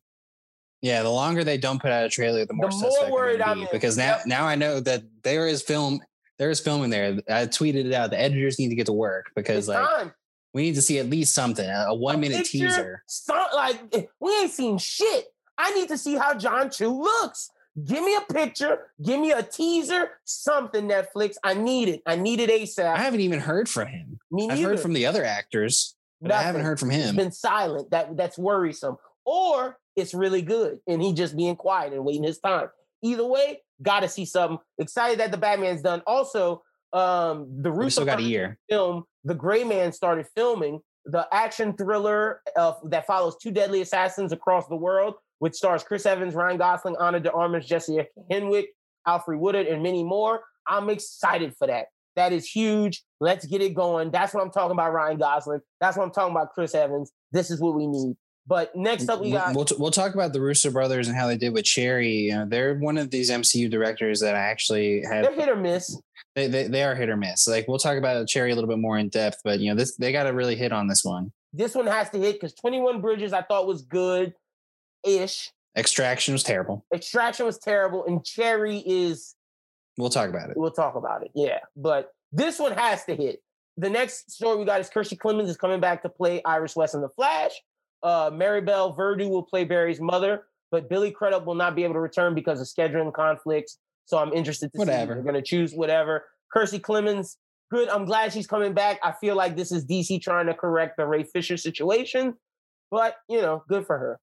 Well, and I feel like also at this point, a lot of the people who are watching The Flash have watched the television show, and ha- and having Iris West still be played by a black actress is cohesive. Mhm. And so, like, I, I would actually have preferred it that way. Like, for the if they would have made her any other thing, any other but like a black actress, I feel pretty weird by that because I'm so used to Iris being that actress who played her in The Flash. Who's So great. Who's who, well, did a really great. good job. who did good jobs in season one, two, and three. And then once Yeah. season four came in, it was We Are Flash. And it's like, oh, she's now the Flash. She became unbearable. Yeah. But that's because of the writing. But yeah, good for Kiersey Clemons. That's all I got on that. Uh, Netflix has picked up the rights to Miramax's "She's All That" gender swap remake. He's all that, uh, which Oh, we've talked about uh, before with a TikTok sensation turned actress Rae. Addison Rae. She's from Um, Latvia, though. So shout out to Addison. Uh, sources say that the key reason why this re- remake took off was because of her performance. Uh, the film also Popular on TikTok. That's why it took off. Uh, the film also stars Cobra Kai's Tanner Buchanan and original star Rachael Leigh Cook, who is taking on a new role in this iteration. Mark Waters, who was the director for Mean Girls and Freaky Friday, directed this movie, which is penned to be rated R. Oh, now that's exciting. So like that Means makes they're gonna me get a little raunchy. Addison Rae, gonna get a little raunchy. Okay, okay, Addison. I see you, girl, growing up. Yeah. There's a lot of names here that like get that make me shaky, but then you know All hearing. the names make me shaky. Well, I mean, Mean Girls and Freaky Friday are good movies. but what else has he made since then? Because those are Uh, his. Well, I mean, but this is then the same genre as those, is what I'm saying. True, that's true. Let me look. Um, let me see what he made besides this. Mark Walters has made Waters, 500 days. Well, Waters has made 500 Days of Summer. Okay. not terrible. All right. This guy's made some decent things. All right. So he's made Mean Girls, like you said. Um, I guess the most recent thing, Bad Santa 2, is the most recent thing in 2017. But other than that, Schubert, his thing is is is it's a bunch of straight to DVDs. But this kind of This film, is in his uh, bag though. this is in his bag. The people who are who are a part of She's All That are also a part of this. So Okay. it, I feel like they're kind of staying true to the whole thing, which is based off a Shakespeare play anyway. Um, you know, Tanner Buchanan uh, is a Cobra Kai star, so you know, it makes sense that Netflix is definitely kind of spearheading this. Uh, I mean, I like She's All That, the movie, so I'm interested to see how this goes. Yeah. Um, but it's Netflix, so if it's bad, then whatever. Yeah, facts. Um, and then the last story that I have uh, before we get to, or I guess we're going to do the Oscars and then one more story that you got. Um, Venom 2 is delayed to September 17th of this year. Whatever. I'm not. I'm not excited for that movie. Whatever. I know people are, but you know. Me, I'm excited. Okay. All right. Good for you. We get to. Well, I like Venom. I liked Venom one and Venom two. I want to see what they build off because I mean, it's, it's about Carnage. So Yeah, and I'm just excited to see Woody Harrelson. That's about it. it, this uh, the idea for this film makes a little bit more sense for a Venom movie than the original Venom movie. Yeah, I agree. All right, the the final like news news story is a King of the Hill revival is being discussed, which will be set 15 years after the original series, according to writer Brent Forrester. In an AMA on Reddit, Reddit, Forrester said that creators Greg Daniels and Mike Judge are in hot negotiations to bring the Fox series back with all the characters aging up 15 years. He quoted, "I'm sure Greg and Mike will murder me for sharing this, but hell yes, we're bringing it back. They're in hot negotiations to bring King of the Hill back. The Trump administration made it very relevant again. The characters have aged 15 It did? years. The project is so good. Okay, I've said too much. Smiley face. I mean, look, everybody was tweeting, would Hank Hill have voted for Trump? And I don't think so. And I think it would have been, I think it would have been very interesting to see Hank during in the gang during the Trump administration, seeing Bobby 15 years older as an adult. Like, I, I think there's room for King of the Hill to be good. The question is, does Greg Daniels and Mike Judge still have it? Because if we've seen Matt Groening fall off, we've seen Seth MacFarlane fall off. They've taken a long break, unlike the other two who kept working. So maybe they can come back and pull something out that's great. They're also this makes sense because they're also trying to bring back Beavis and Butthead. So maybe they're trying to start working again. Yeah, I'm trying to remember. What didn't he do something else? Oh, well, he was he was Silicon a big part of Silicon Valley. Yeah. So you know, I'm I, I trust it. I don't think you bring it back unless you have a good pitch. Because King of the I mean, Hill's I'm- too goaded. I wasn't necessarily a big King of the Hill guy, so Oh, you need to give it another shot now that you're 20, It's whatever. now that you're 27. You need to rewatch it. King of the Hill is the best animated show, best adult animated show. Of, uh, it's up there. It's top three in my opinion. Where do you even watch that? Hulu, bro. All Oh, of it's gotcha. on Hulu. All of it. It's amazing, Schubert. Uh, That's your homework. Because I've been trying to get you to watch The Sopranos, The Wire. Maybe you'll watch King of the Hill. 30 minutes. That's all. 23. That's true. I, I do like I do like the short one stuff, but I mean, you can't blame me for not watching things. I'm 450 episodes in the One Piece. Like, I mean, I've been Hey, like look. watching One Piece. Okay. Let me let me bow down because you're not watching The Sopranos or The Wire, but you're watching my favorite anime, One Piece, which I'm loving, which you love now, which I'm excited about. Yeah, yeah. It's, But let's get pretty, to the, let's pretty get to these, freaking let's get to these Oscar noms. Let's pull these. yeah. I, I'm gonna pull want to run through them pretty quickly, but I do want to, you know, mention some of the stuff. I would say go through and look at some of the other stuff because there are some movies that we really love that about the for like sound and, and sound and effects and all that. Tenet and I better win all the effect shit They should. because I'm, I'm Um, upset that Tenet's not getting love because I think in a normal a normal release year it would have been up for Best Picture. That movie was incredible. I hate that tw- tw- Tenet's gonna get slander, but I know in ten years when people are doing re- uh, reviews of movies and looking back on it, t- th- that's gonna be damn. We missed Tenet in 2021 because of the pandemic. And just know this podcast has been the Tenet champions from day fucking one. We I- we braved I'm the pandemic to watch that. I'm sorry that me and Schubert sat in a movie theater and understood what happened in this movie, and you idiots out there were like, "No, I need to watch it six times to understand it the first time." That's fucking bullshit. No.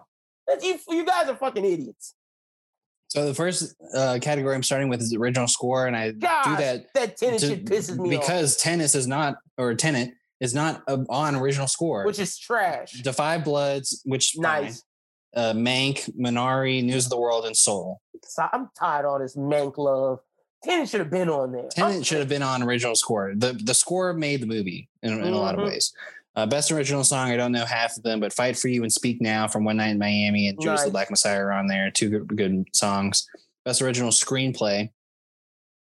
Uh, Trial of the Chicago How is Seven. Tenet not nominated for that? Like with the, like the the story that that like I'm just a, I'm, well, th- these these Tenet. let, let me read this because these these are pretty strong movies. Trial of Chicago Seven, Sound of Metal, Promising Young Woman, Minari, Nice. and Judas the Black Messiah. Those are all really. I took out promising young woman. All right, yeah, that's fair.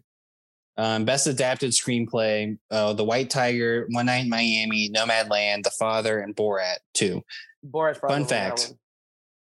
Fun fact: uh, two franchises have had their original and their sequel be nominated for best adapted screenplay. Uh, the first one is Borat.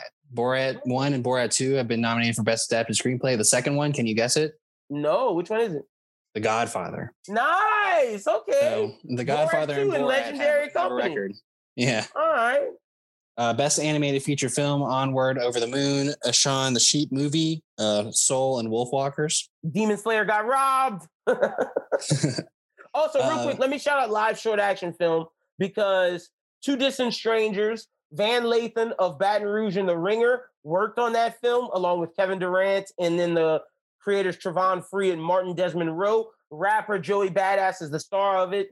And I'm just shouting them out because I can't wait to see it. Uh, best actors in supporting role: uh, This Ya Jung. June from Minari, Amanda Se- Seyfried Mank, Olivia Colman, The Father, Glenn Close, Hillbilly Elegy, and Maria Bakalova, Borat.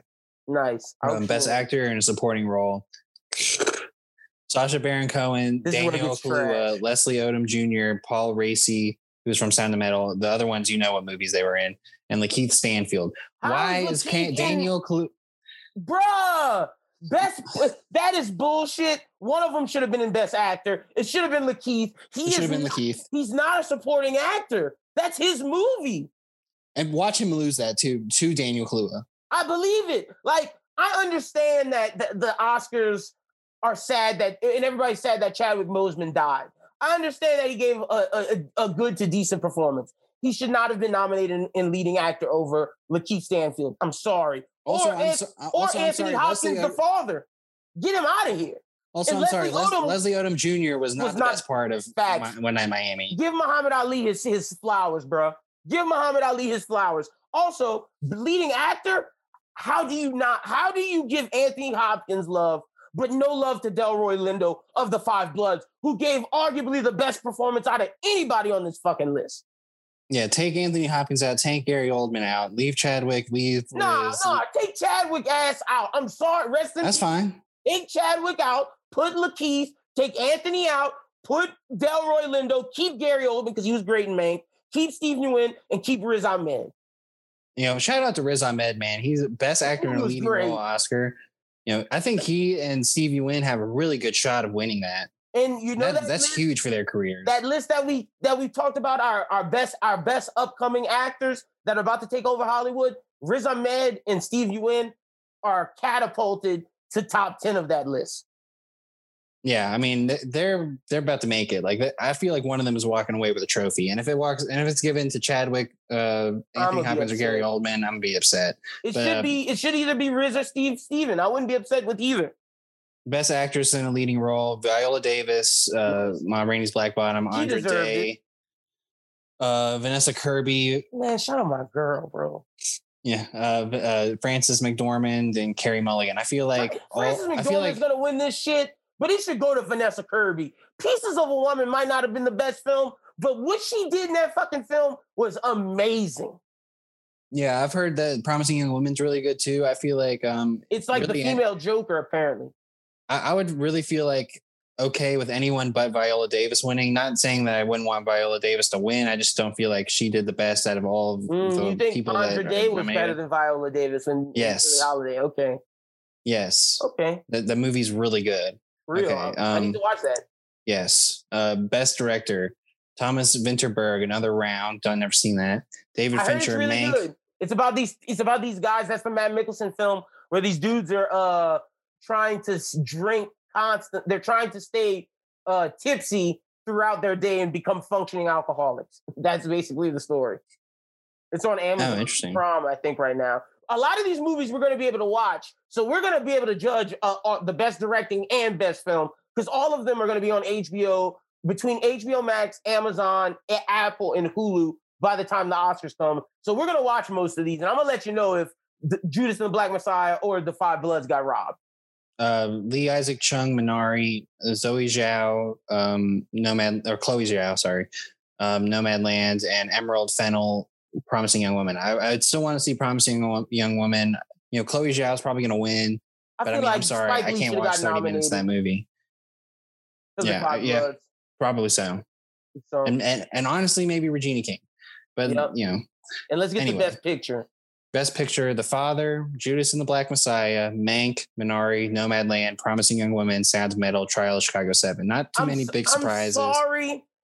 We both like the Trial of Chicago 7, but Tenet was a better movie than that. I'm sorry. I'm sorry. And honestly, One Night in Miami might have been better than the Trial of Chicago 7.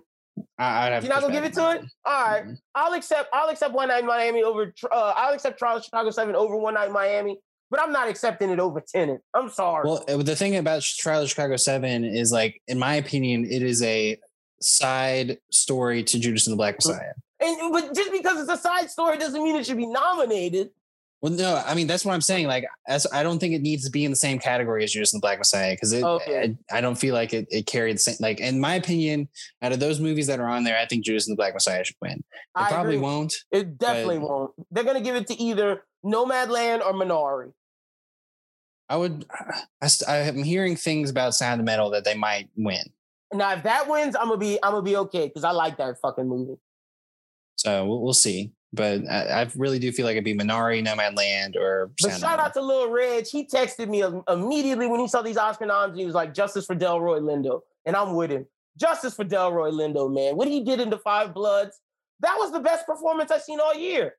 How just visceral he got, how emotional he got, how just we saw a, a black man that was struggling with the grasp of his identity. Like, oh, it was amazing. It was fucking amazing. Yeah, I, I really think he did a phenomenal job, and I'm sad that the Five Bloods didn't get enough credit. I know. And what what did they get? All they got was score. trash, I mean, trash. and Tenet. I mean, come on. Tenet and, and ten, bro, don't don't get me started on Tenet. I could I still say Robert Pattinson should have got nominated for best supporting. I could say John David should have maybe got a leading actor nom, but uh, ten. I'm not gonna argue for those things, but I will argue for best picture and best director with Christopher Nolan.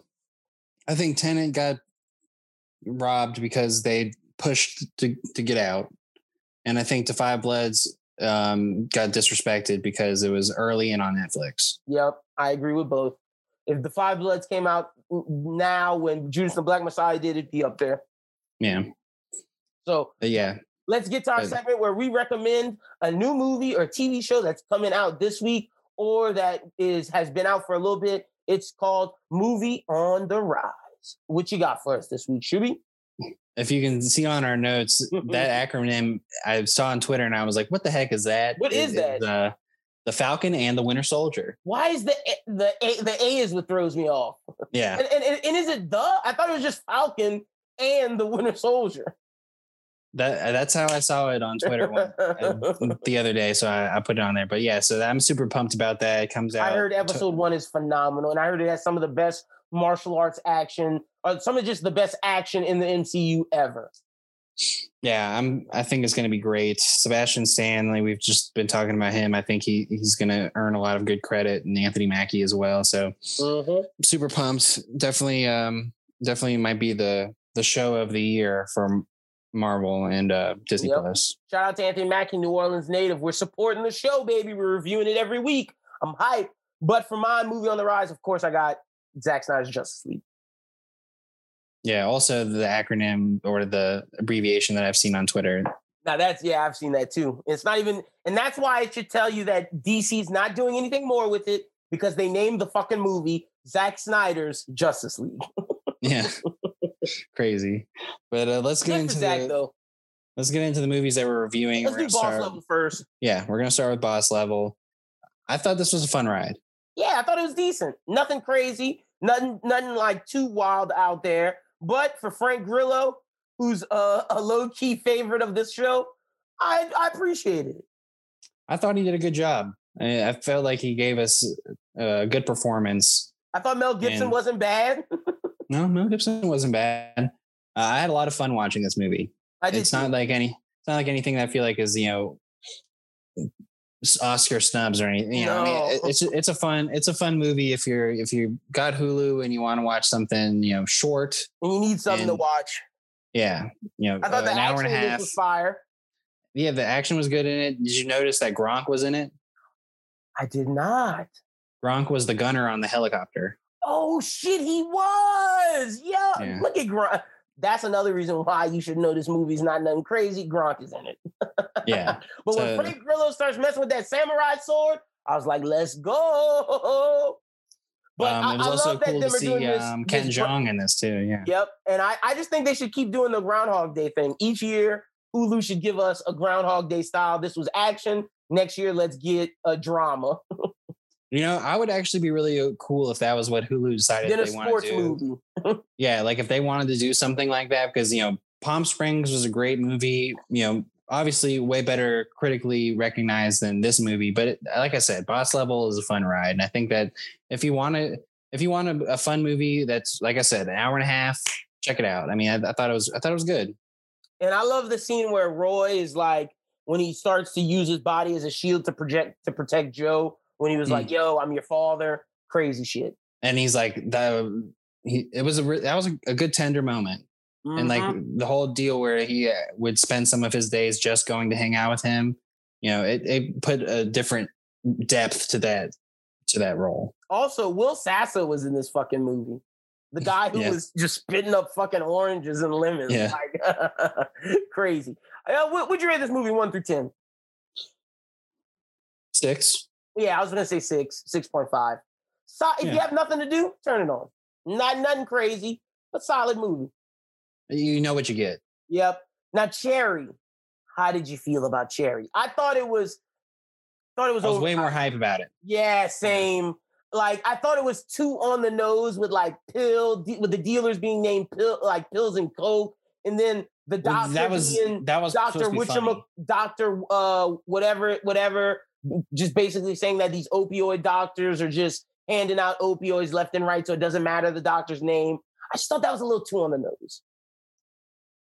well that was their whole point in like this movie is like they were doing things like that if you notice the names of the bank like one was called the bank one was, One was called, called Shitty Bank. shitty bank It was, Like it was just was- based a comment. It was a commentary based upon capitalism, the opioid epidemic, and how the war in. Iraq was trash.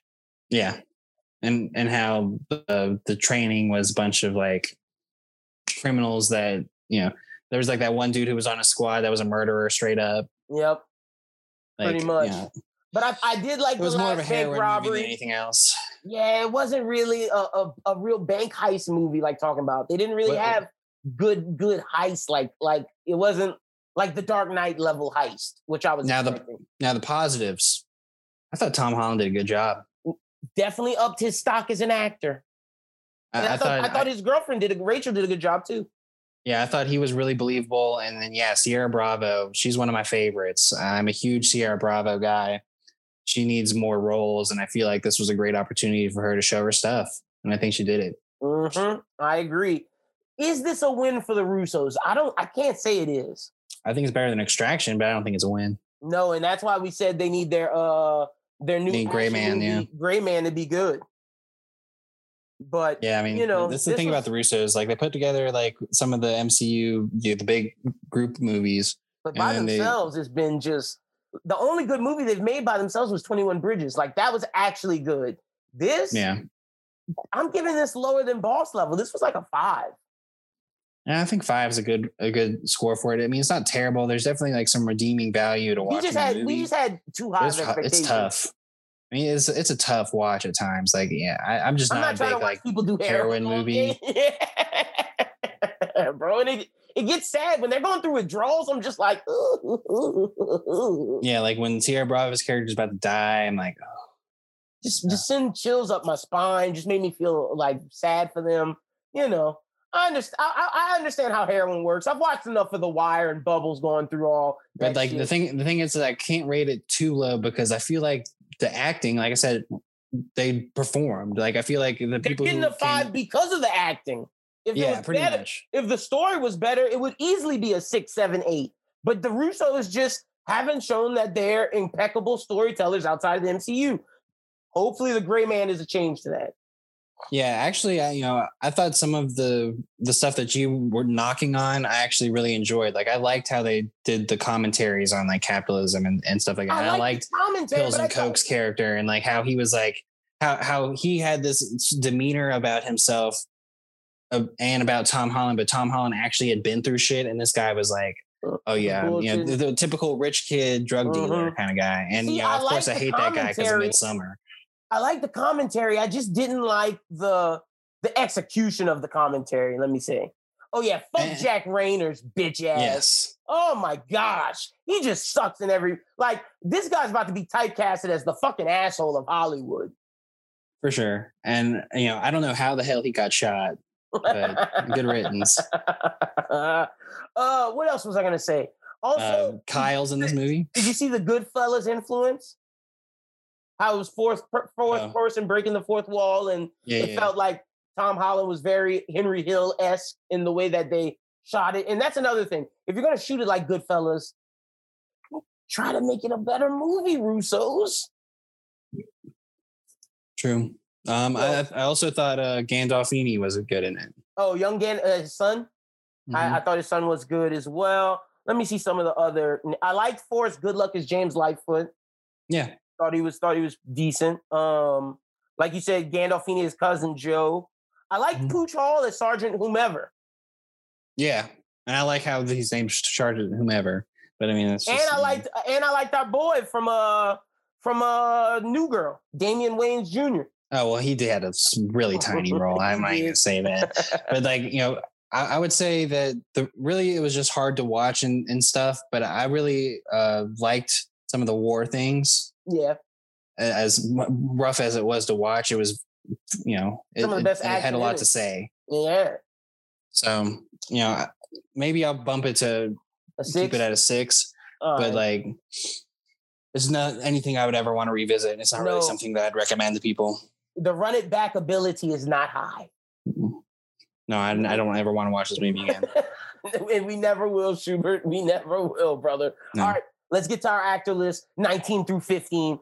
Uh, let's give a quick recap of 20 through 25. And, from, and I'll say mine, then you go yours. For me, at 25, I had Robin Williams slash Eddie Murphy slash Will Smith. 24, I had Javier Bardem. 23, I had Mahershala Ali. 22, I had Matt Damon. 21, I had Harrison Ford. And 20, I had Gary Oldman slash Philip Seymour Hoffman. You will be lucky to know that I have no more slashes for the rest of the list. All right, great. Uh, for me, I had Will Smith at 25, Morgan Freeman at 24, Johnny Depp at 23, Matthew McConaughey at 22, Keanu Reeves at 21, Brad Pitt at 20. Regret it. But, uh, big anyway. regret, big regret, you clown. But anyway, uh, getting into our 19, I'll start with 19. This is my conversation piece. I have Heath Ledger. Oh man, what? I'm not mad at the choice. Does he have enough to be at 19? Personally, to me, yes. Okay, because I some of my favorite movies of all time he's been in. Love The Knight's Tale. yeah, Love great 10 movie. Things I Hate About You. Love The Dark Knight. Great movie. Has his has his uh his drama Oscar bag for Brokeback Mountain. Has his Oscar bag for Dark Knight. Shit, You know, Lords of Dogtown. great movie. Uh, you know, so like he had a short run career, but a lot of the movies that he was in were hits. That's true. I, I can't be mad at that, Schubert. Uh, I'm not mad at that take. I actually think, I think you're on to something. Uh, Heath Ledger doesn't make my list, but like how you didn't have Gary Oldman, I think this is a good pull for you for your list. All right, well, what's your 19? My 19 is someone I've been flipping back and forth with with my 18, and I don't know if I'm gonna say this one at 19. All right, fuck it. We're just gonna go with who I have written down. So 19 for me, and I made sure to go watch some of his earlier films to make sure I'm putting him in the right position, and I think I am. He's not gonna make your list, but my 19 is Tom Cruise. Hmm. Tom Cruise is one of the biggest Hollywood American actors. When you think of American blockbuster actors, you think of Tom Cruise, Will Smith. Those are the two. And when you look at it, Tom Cruise has Top Gun, which is a great movie. He has uh, Risky Business. Risky Business, which is great. Uh, Days of Thunder. Days of Thunder. He has Rain Man. He has The Firm. He has, and I'm gonna say the he has Jerry Maguire, Eyes Wide Shut, Magnolia, Vanilla Sky. But the movies that did it for me, that really showed me Tom Cruise is an amazing actor, is A Few Good Men, where Right. he plays Lieutenant Daniel Kaffee. Him versus Jack Nicholson. I absolutely love that performance. I literally watched it three nights uh, last week, and it was incredible. Uh, you can't handle the truth, Lieutenant Kaffee. I loved it, and I just thought the way he challenged uh, Jack Nicholson just really showed his acting performance. The next movie I'm going to mention, Collateral, where he plays an assassin named Vincent. It shows him going to the villain side, where Tom Hanks is known as Mr. America. Tom Cruise is also known as Mr. America, but he can play dark roles. And I think Collateral shows it where he's opposite Jamie Foxx, and Jamie Foxx is the mild, meek mannered guy, and Tom Cruise is very aggressive, very dark. And then The Last Samurai, where he plays Nathan Albert. Those are three roles to me that made me have to put Tom Cruise on my list. And again, box office is there money making is there, and acting ability and impact on cinema is there. Tom Cruise is my number 19. Yeah, I think Tom Cruise is a good person to put on for sure. Uh, you know, for me, like some of the misses are glaring. Yeah, the misses are. Um, but I think the know, highs outweigh the lows. I think, yeah, I think his highs outweigh his lows, and you know, he he can, he can come into a movie like Tropic Thunder and have like a big a big showing. Mm-hmm. Um, and you know, I don't think the fact that he does I, his own stunts, like that has to true. count for something. Dude broke his leg for the movie. I mean, you could take out Mission Impossible and still he's got good stuff. You know what I'm exactly. saying? And uh, you know, I don't know if you mentioned Minority Report. Minority Great movie, pretty good. And I think um, he bounced back from the he bounced back from the Scientology stuff because he was working with Spielberg doing Minority Report in World of Wars, gets caught up with Scientology, has a breakdown, comes back, and then starts doing Mission Impossible again and is back on top. And then Edge of Tomorrow. Ah, I don't want to say back on top. Well, he's one of the top actors. He is because at least box office wise. And then Edge of Tomorrow is a is one of those unknown hits. That is a Edge of Tomorrow is a smash. When you look at movies like Mission Impossible, Ghost Protocol, Rogue Nation, Edge of Tomorrow, uh, uh, War of the Worlds, uh, like you said, um, Minority Report, Collateral, Last Samurai, Vanilla Sky. Those are huge fucking movies. That's fair. It's you undeniable, know, man. Tom Cruise got to be on the list. Yeah, I think I'm just a hater. I think so. But, that's okay. You're the guy fine. that put Brad Pitt 22. 20. 20, okay. Right. I got to keep um, up.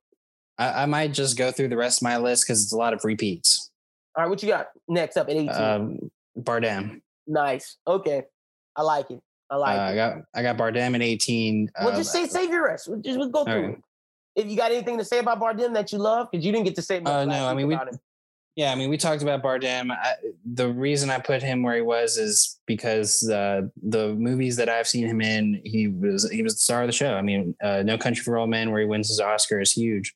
Mm-hmm. Um, and he, you know his nomination in, uh, or no, you know he was the villain in Skyfall, and I thought he Incredible. was one of the better villains that Bond has had in the new age. Uh, and you know, and then his movie Before Night Falls in uh, 2000, um, he was nominated. Uh, so I felt like you got you got to give some credit for that. Interesting. But, you know, showed love to Bardem instead of uh, Benicio. I just think Benicio has too many. I think I think Benicio shouldn't have done Star Wars. big miss, big miss. But can't deny Benicio and Usual Suspects and Sicario. Incredible. But Bardem, like you said, Bardem has very little misses, and he's very particular what he chooses. Bardem made both of our lists. Yeah, I mean, like you could say his misses kept Pirates of the Caribbean, but you could also say that he wasn't that bad in it. Exactly.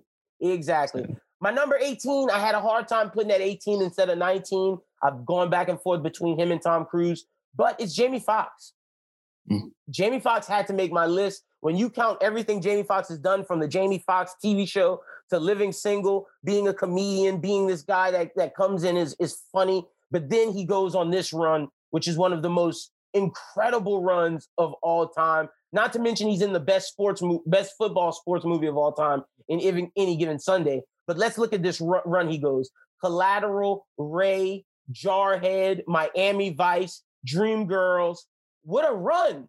like incredible. He was nominated for both both movies. Ray is leading actor and in Collateral as best supporting actor. Then you throw in Due Date, where he can show he can do comedy. Horrible Bosses, where he shows he can do comedy. Uh, Baby Driver, where he mixes his comedy with his action. You throw in um, uh, Django, where he shows he can do action again. and now he's back in the he's back in the blockbusters with Spider-Man.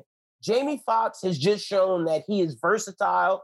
He can do it all from comedy to action to drama, whereas Will Smith and Eddie Murphy are very one note. Jamie Foxx can be the villain at one moment, he can be the hero at one moment, he can be the supporting at one moment, and his talents are incredible. Yeah, I probably won't have Jamie Foxx pop up, and the only reason is because I haven't seen enough of the movies. Mm, I, that's acceptable. Um, but yeah, I his do think they though, are there, but I think his highs outweigh his misses. Like his role. Yeah, I mean, like it, it's, it's one of those things where like you kind of think about the last thing you saw, and like for Tom Cruise, for example, the last things I remember Tom Cruise about is Mission Impossible, which I'm like, whatever. I mean, it's a franchise, and then The Mummy. And I'm like, Ooh, see, hmm. I'm glad the last thing I watched with Tom Cruise was A Few Good Men, because if it was The Mummy, I'd be pissed. So it's like, so that, so Tom Cruise is, is not like a fresh thing. And then for Jamie, Jamie it's Soul and it's Project Power. Oh, well, yeah, Project Power. That was the last thing I saw with uh, Jamie Foxx. Last so thing I saw like, with Jamie was Soul, where he killed it. And I never saw Soul. He wasn't bad as, as in Project Power. I don't think he was the reason why that movie failed. No, no, no. But I mean, that's like if I'm thinking about. A miss. No, if I'm thinking about like Jamie Foxx, like, and last thing I saw was Project Power, then I'm not like thinking about him in the the top. I got group. you. No, so, I got you. You know, it's one of those. I, I need to see Collateral. Never you definitely that. do. Collateral's incredible. When we do so, uh, best directors list, which will come and up. I never saw Miami Vice. You got to watch some Michael Mann movies because Michael Mann is one of the best directors with Heat, Collateral, and and Miami Vice. With and that shows how good of an actor Jamie Foxx is because Michael Mann returned to him back to back with Collateral and Miami Vice. So sure. who you got at 17?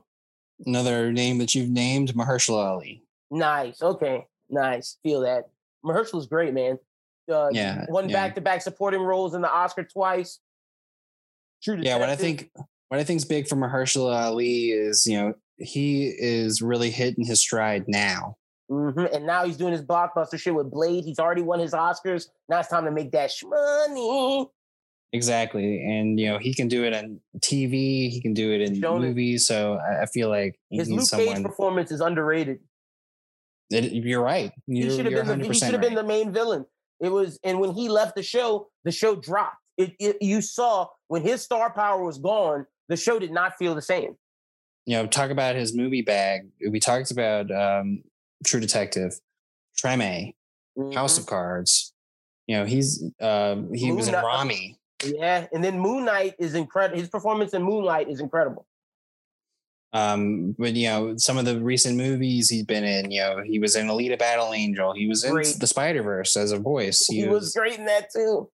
So I mean, it, you know, and then we t- you talked about his Oscar stuff. So you know, I, I, think that he's definitely someone worth noting, and he's more one of those guys that I put as high as he is because he's only getting better. I feel that, respect that. I'm not mad at that. He had to make my list. I just feel like once get, he gets Blade out in a couple more movies, he will move up for sure. But I like you uh, predicting and having him up early, uh, high up. So, but the next person I have at 17 is Clint Eastwood. I had to go old. Later. It was time. Uh, look, man, I, I, the only reason why he's not up higher is because to me, the misses are there. The misses are really there with him. But when you have a career that expanded damn near since, since fucking, like the 60s, right? Yeah, since 19, no, bro, since the 50s, that you, you're bound to have some misses. But to me, he has the best Western trilogy with the Dollars trilogy, with a fistful of dollars, a few dollars more, the good, the bad, the ugly. He then he makes the the Western genre what it is with those films. Of course, you had uh, the the John Wayne era before, but the the the era that Sergio Leone and Clint Eastwood put down changed the Western genre. Then he goes and changes the cop uh, genre with uh, Dirty Harry and the Magnum Force, the the uh, the Dirty Harry movie, and everything he does with that eh, with Harry Callahan. But then he comes back after the Outlaw Josey Wales, which is incredible, and reinvents the Western genre again with Unforgiven and does a tale on how how the Western genre might have been misinterpreted in his earlier years and gives a real rendition of that. But then you go and get him with Gran Torino, Million Dollar Baby when he's older, and just shows his range from being the good guy to the villain. He's done acting now, but when we're talking about best actors all time, he has to has to be on the list. Yeah, well, I'll, I'll talk about him later. Gotcha. Who you got at uh 16? Uh, 16 Harrison Ford. Ah, okay, nice. I knew your guy Yeah. was gonna make it up higher than He, he was, yeah, he, he was going to be a higher, a little bit higher than what you put him at, but he, you know, I, I acknowledge that he isn't a top 15 actor. Uh, but he does, he does have some really great films. You know, not only for what he did with, uh, with uh, the blockbusters, because you know he was in Star Wars, he's Indiana Jones, uh, he's Jack Ryan. yeah. you know he he's uh he's definitely carried the the blockbuster mold but um you know he's he's just someone that when you see him in a movie you know that it's it's, it's it might be worth it but he does have some misses so it's, it's he what it definitely you know one movie that um isn't a fr- franchise that i like uh, with him in is uh air force one really like air great force One. Great movie. Great Um, he was also, you know, in the original Blade Runner. So I mean, he's just like carried a lot of franchises that are still strong with their fan bases today. Yes, he yes it is. Harrison Ford, the uh, one of the few mo- one of the like early movie stars, like early movie stars that changed the game. He he revolutionized what it meant to be a movie star. To be Well, he's in- one of the, and he's one of those guys where you see him in like those roles. And there's some guys, like T- Tom Cruise, for example. I was about me, to say Harrison Where- Ford set the blueprint for a guy like Tom Cruise. he does set the blueprint. But like the, my difference between like a Harrison Ford and a Tom Cruise for me is like at times I'll watch a movie with Tom Cruise in it and see Tom Cruise. That's fair. but for where Harrison Ford, like you know, when I when you see Star Wars early on for the first time, you kind of he really embodies his character, and then you flip around and you go to uh Indiana Jones, completely different I'll vibe, and he this. really buys into that. for his three major bl- blockbusters, they're all different roles. I think when he gets older in his career after these three, that's when they start to be the same. But Han Solo, Indiana Jones, and Deckard from Blade Runner are all three different characters. Some like smaller roles that he had that are you know that still hold true in the big movies.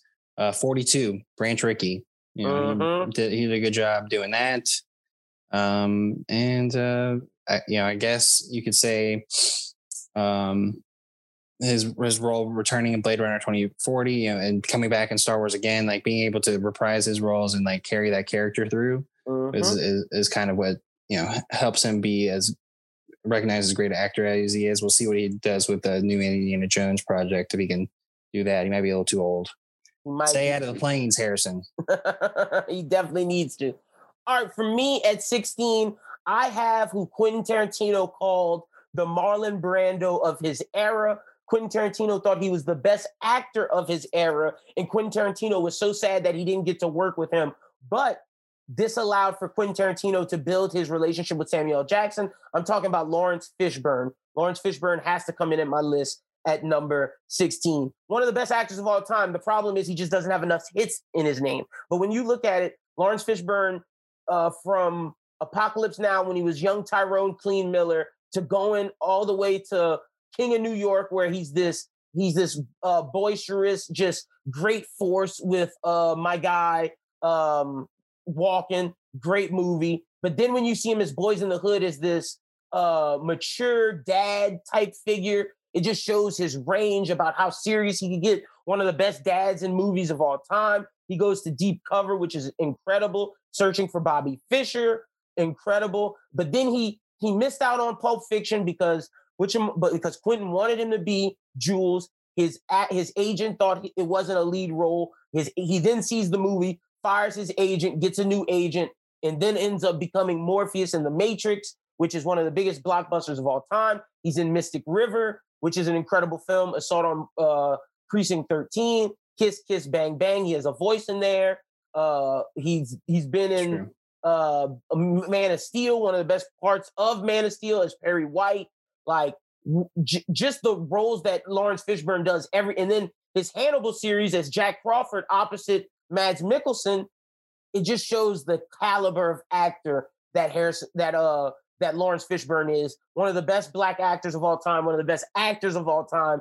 If he got more roles, I guarantee you Laurence Fishburne would have been top 15 or high. probably would have made my list too. I, I haven't seen a lot of that stuff. He needs more roles, man. If he'd have got bigger roles in his youth, Laurence Fishburne could have been top 10. Laurence Fishburne is on par with Denzel, Daniel Day Lewis, and Leo in terms of acting ability. He just didn't get the roles that those guys. And got. you know what? He actually had a story that I for totally forgot to slip in here, but um, he's going to be in a, in a, Netflix series called The School for Good and Evil with uh, um, Crazy Rich Asian star Michelle Yeoh. That's going to be great. Yeah, look, look out for that. You don't get better than Morpheus. His role in Mystic River, his role in Boys in the Hood, and his boys his role in Kings of New York. All of those roles just show his incredible performance, and as Jack Crawford and Hannibal, he's incredible as all of those. So Laurence Fishburne had to had to make my list at uh number 16 and I know some people may think it's too high for him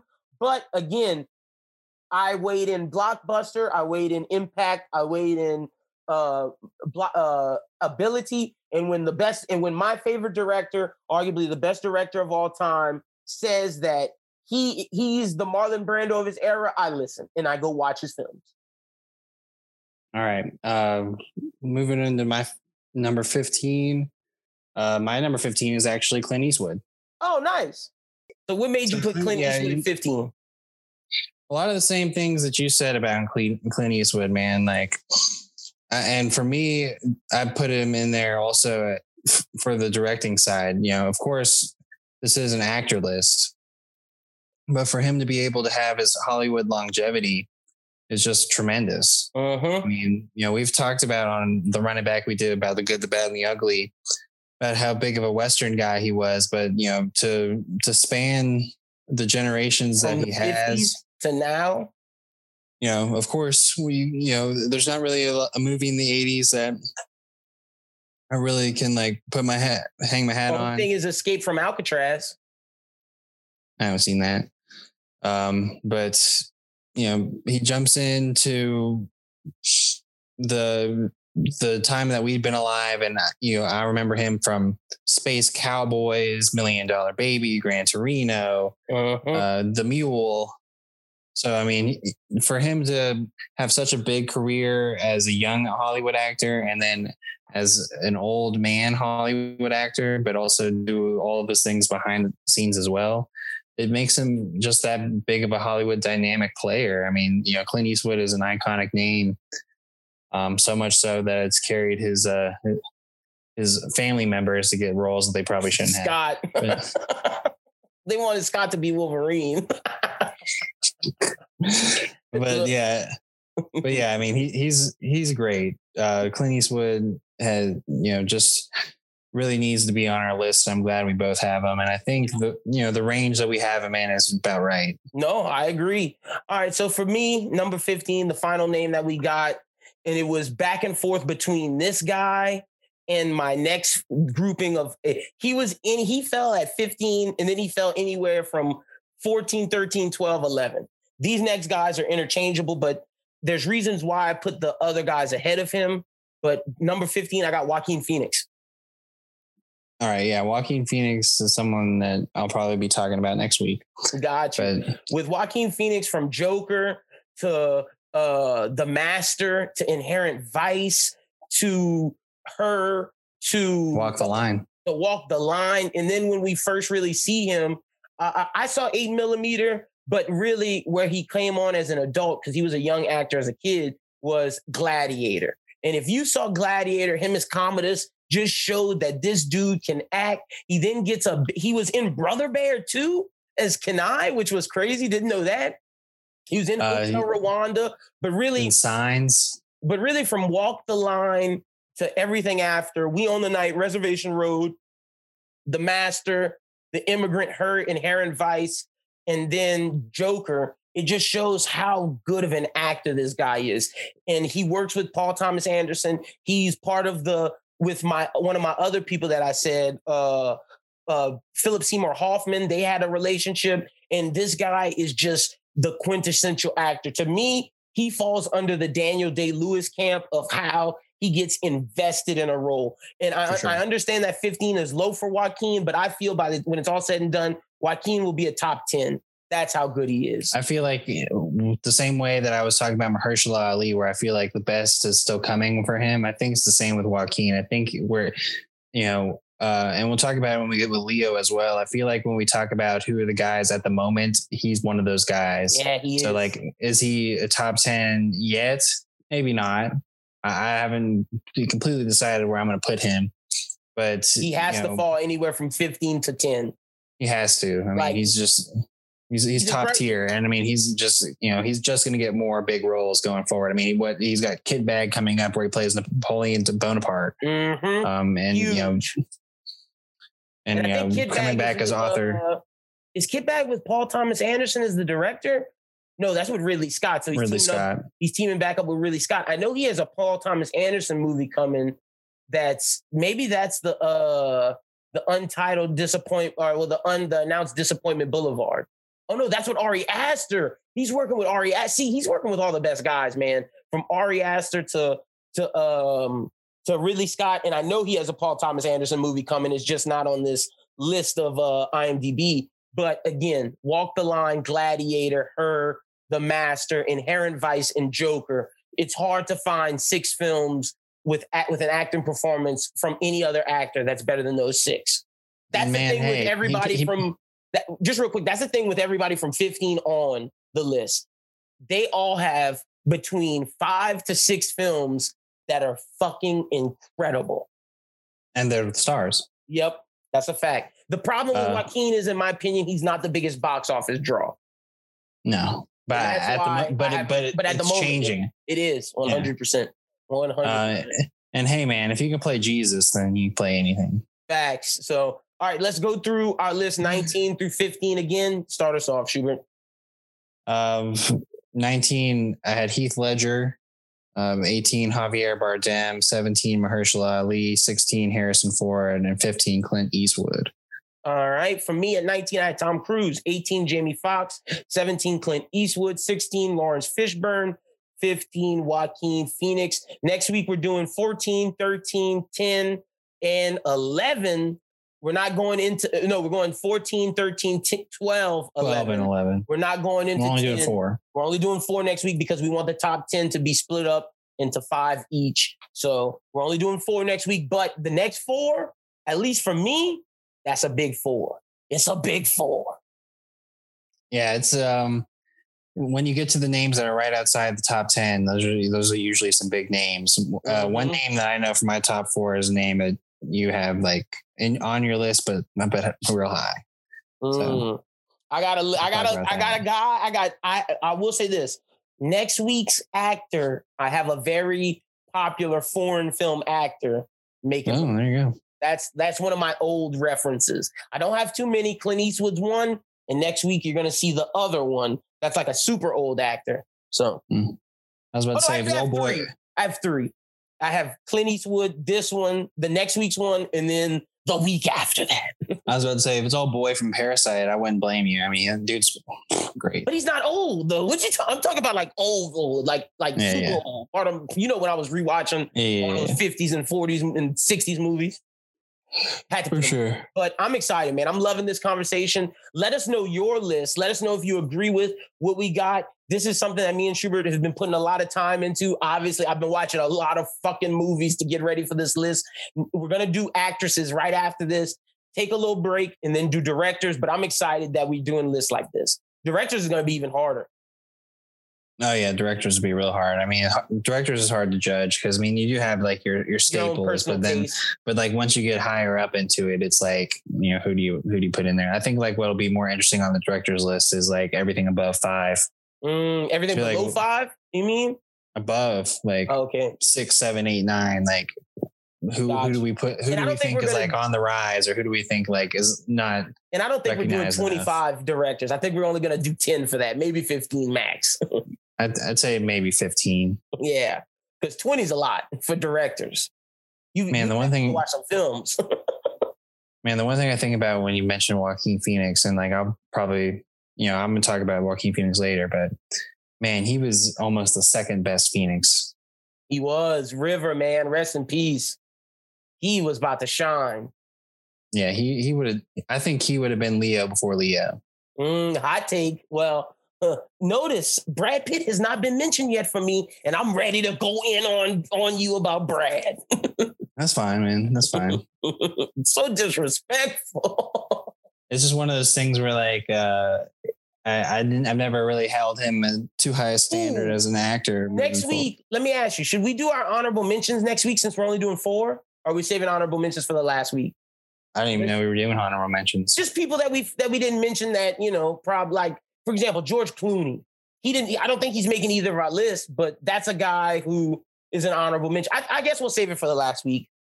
Yeah, I think we should save it for the end because, like, you know, I we we'll see who makes the list and like Yeah, who would have true. been honorable mention. And then we can do Oh. like for me, honorable mention could be like older actors as well as younger actors who we think will take certain people's spots. That too. That too. Yeah, I think that would be worth mentioning in uh, the honorable mentions because, like, you got guys like Adam Driver who had isn't gonna end up- Gyllenhaal making my neither of us list. mentioned. Um, wait on Gyllenhaal. All right, I'll Gyllenhaal wait might on be showing up next week, so I don't know. Gosling. And then don't don't be throwing out Gyllenhaal and Gosling's names yet because we don't know where they where they All stand. right, true, right true, now. true, true, true, true, true, true, true. That's what that's what I'm saying. We can't do that that now because All we right. don't know. Yeah, we'll wait. All right. So, yeah, next week 14, 13, 12, 11, Falcon Winter Soldier review and Zack Snyder's Justice League. I'm an hour away from watching it by the time you guys hear. Like, I'm giving you insight. We're recording this Thursday night. In an hour, I'm watching Justice League. I'm hype. I might put a quick amendment like, Is that already off- out now? no, it's going to be out at 2 o'clock, 2 p.m., ah, Gotcha. 3 p.m. Eastern. Yeah, I'm not saying it for that. Three- I know watch, you're not. That's four animated hours. Superman. you about to go to bed. But Yeah. that's all we got this week, Shuby. You know, All right. Well, I hope everyone out there has a great week. Well, let everyone know real quick what's going on with the network. March 26, March 26, March 26 is the next pitch it match. I'll make sure that I'll go in the beginning and add an amendment to, to uh, promote this. But March 26 is the next pitch it match. It is between the editor of this show and the editor at the Bros Who Think podcast, our guy Ian Hawley, versus the host of the What Do You Say Anime podcast, Peter McGinn. It begins at 8:30 p.m. Central Time, uh, 9:30 p.m. Eastern, 6:30 p.m. West Coast. It will be live, twitch.tv slash bros who think. Also, this weekend, the first two matches will be out on YouTube because we want you guys to watch them before the next match. But be sure to watch the next match live because it they the, the VODs drop late. That's all I'm saying. And this match will be intense. I'm super excited for it. And side note, we already have the next match scheduled. I can give y'all the date, April 10th.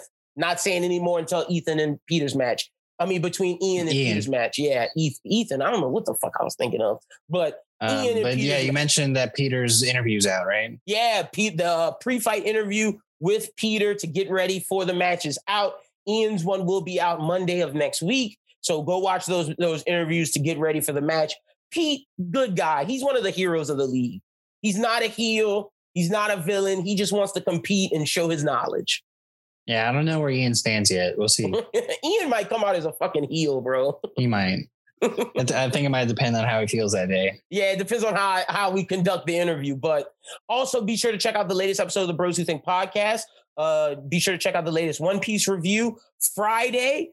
I know we've said this for weeks, but Friday is finally the day the Run It Back Black Klansman episode will drop, along with the Monkey D Dragon uh, One Piece theory video. So you'll have two videos on Friday: the Run It Back Black Klansman, which is argu- which is the most recent movie we've done on Run It Back. So that's pretty big. Also, the new poll will drop as well that Friday. Yeah, it's the most recent review, Trooper, because this is the only Yeah. one we've done on Bros Who So in Binge 2017, yeah. and, and Run It Back, 2018. So yeah, you know, whatever. but yeah, and other than that, that's all we got. Just be excited for next week because next week's a big Bros Who Binge episode: Falcon Winter Soldier and Justice League. Yeah, we're definitely super excited about all that. And uh, go ahead and check out some of those trailers. A lot of them are really worth watching. This was one of our better trailer weeks. Um, but yeah, uh, I hope everyone out there has a, a great week. Oh, join the Discord. Joins the Discord, stays Link tuned everything going on with the with the network. Yeah, link in description on the Twitter, right? Uh, uh, no, this the Discord to join the Discord. The link is in the description of the YouTube video, the Spotify, wherever you listen to the podcast, whether it's Spotify, Apple, or SoundCloud. The link is in the description. Just click it. Come join the fun. We literally had a trivia night last uh, last week. Uh, the first prize got 40 bucks. Second place got 20. No prize for third place. We don't give prizes for third place. Sorry. That sounds like that sounds like big fun. So Yeah, it was a good definitely time. get involved with the Discord. Discord. But yeah, everyone out there, ha- have a great week. If you're in the the bad weather areas, I hope you were safe. And um, as always, keep binging.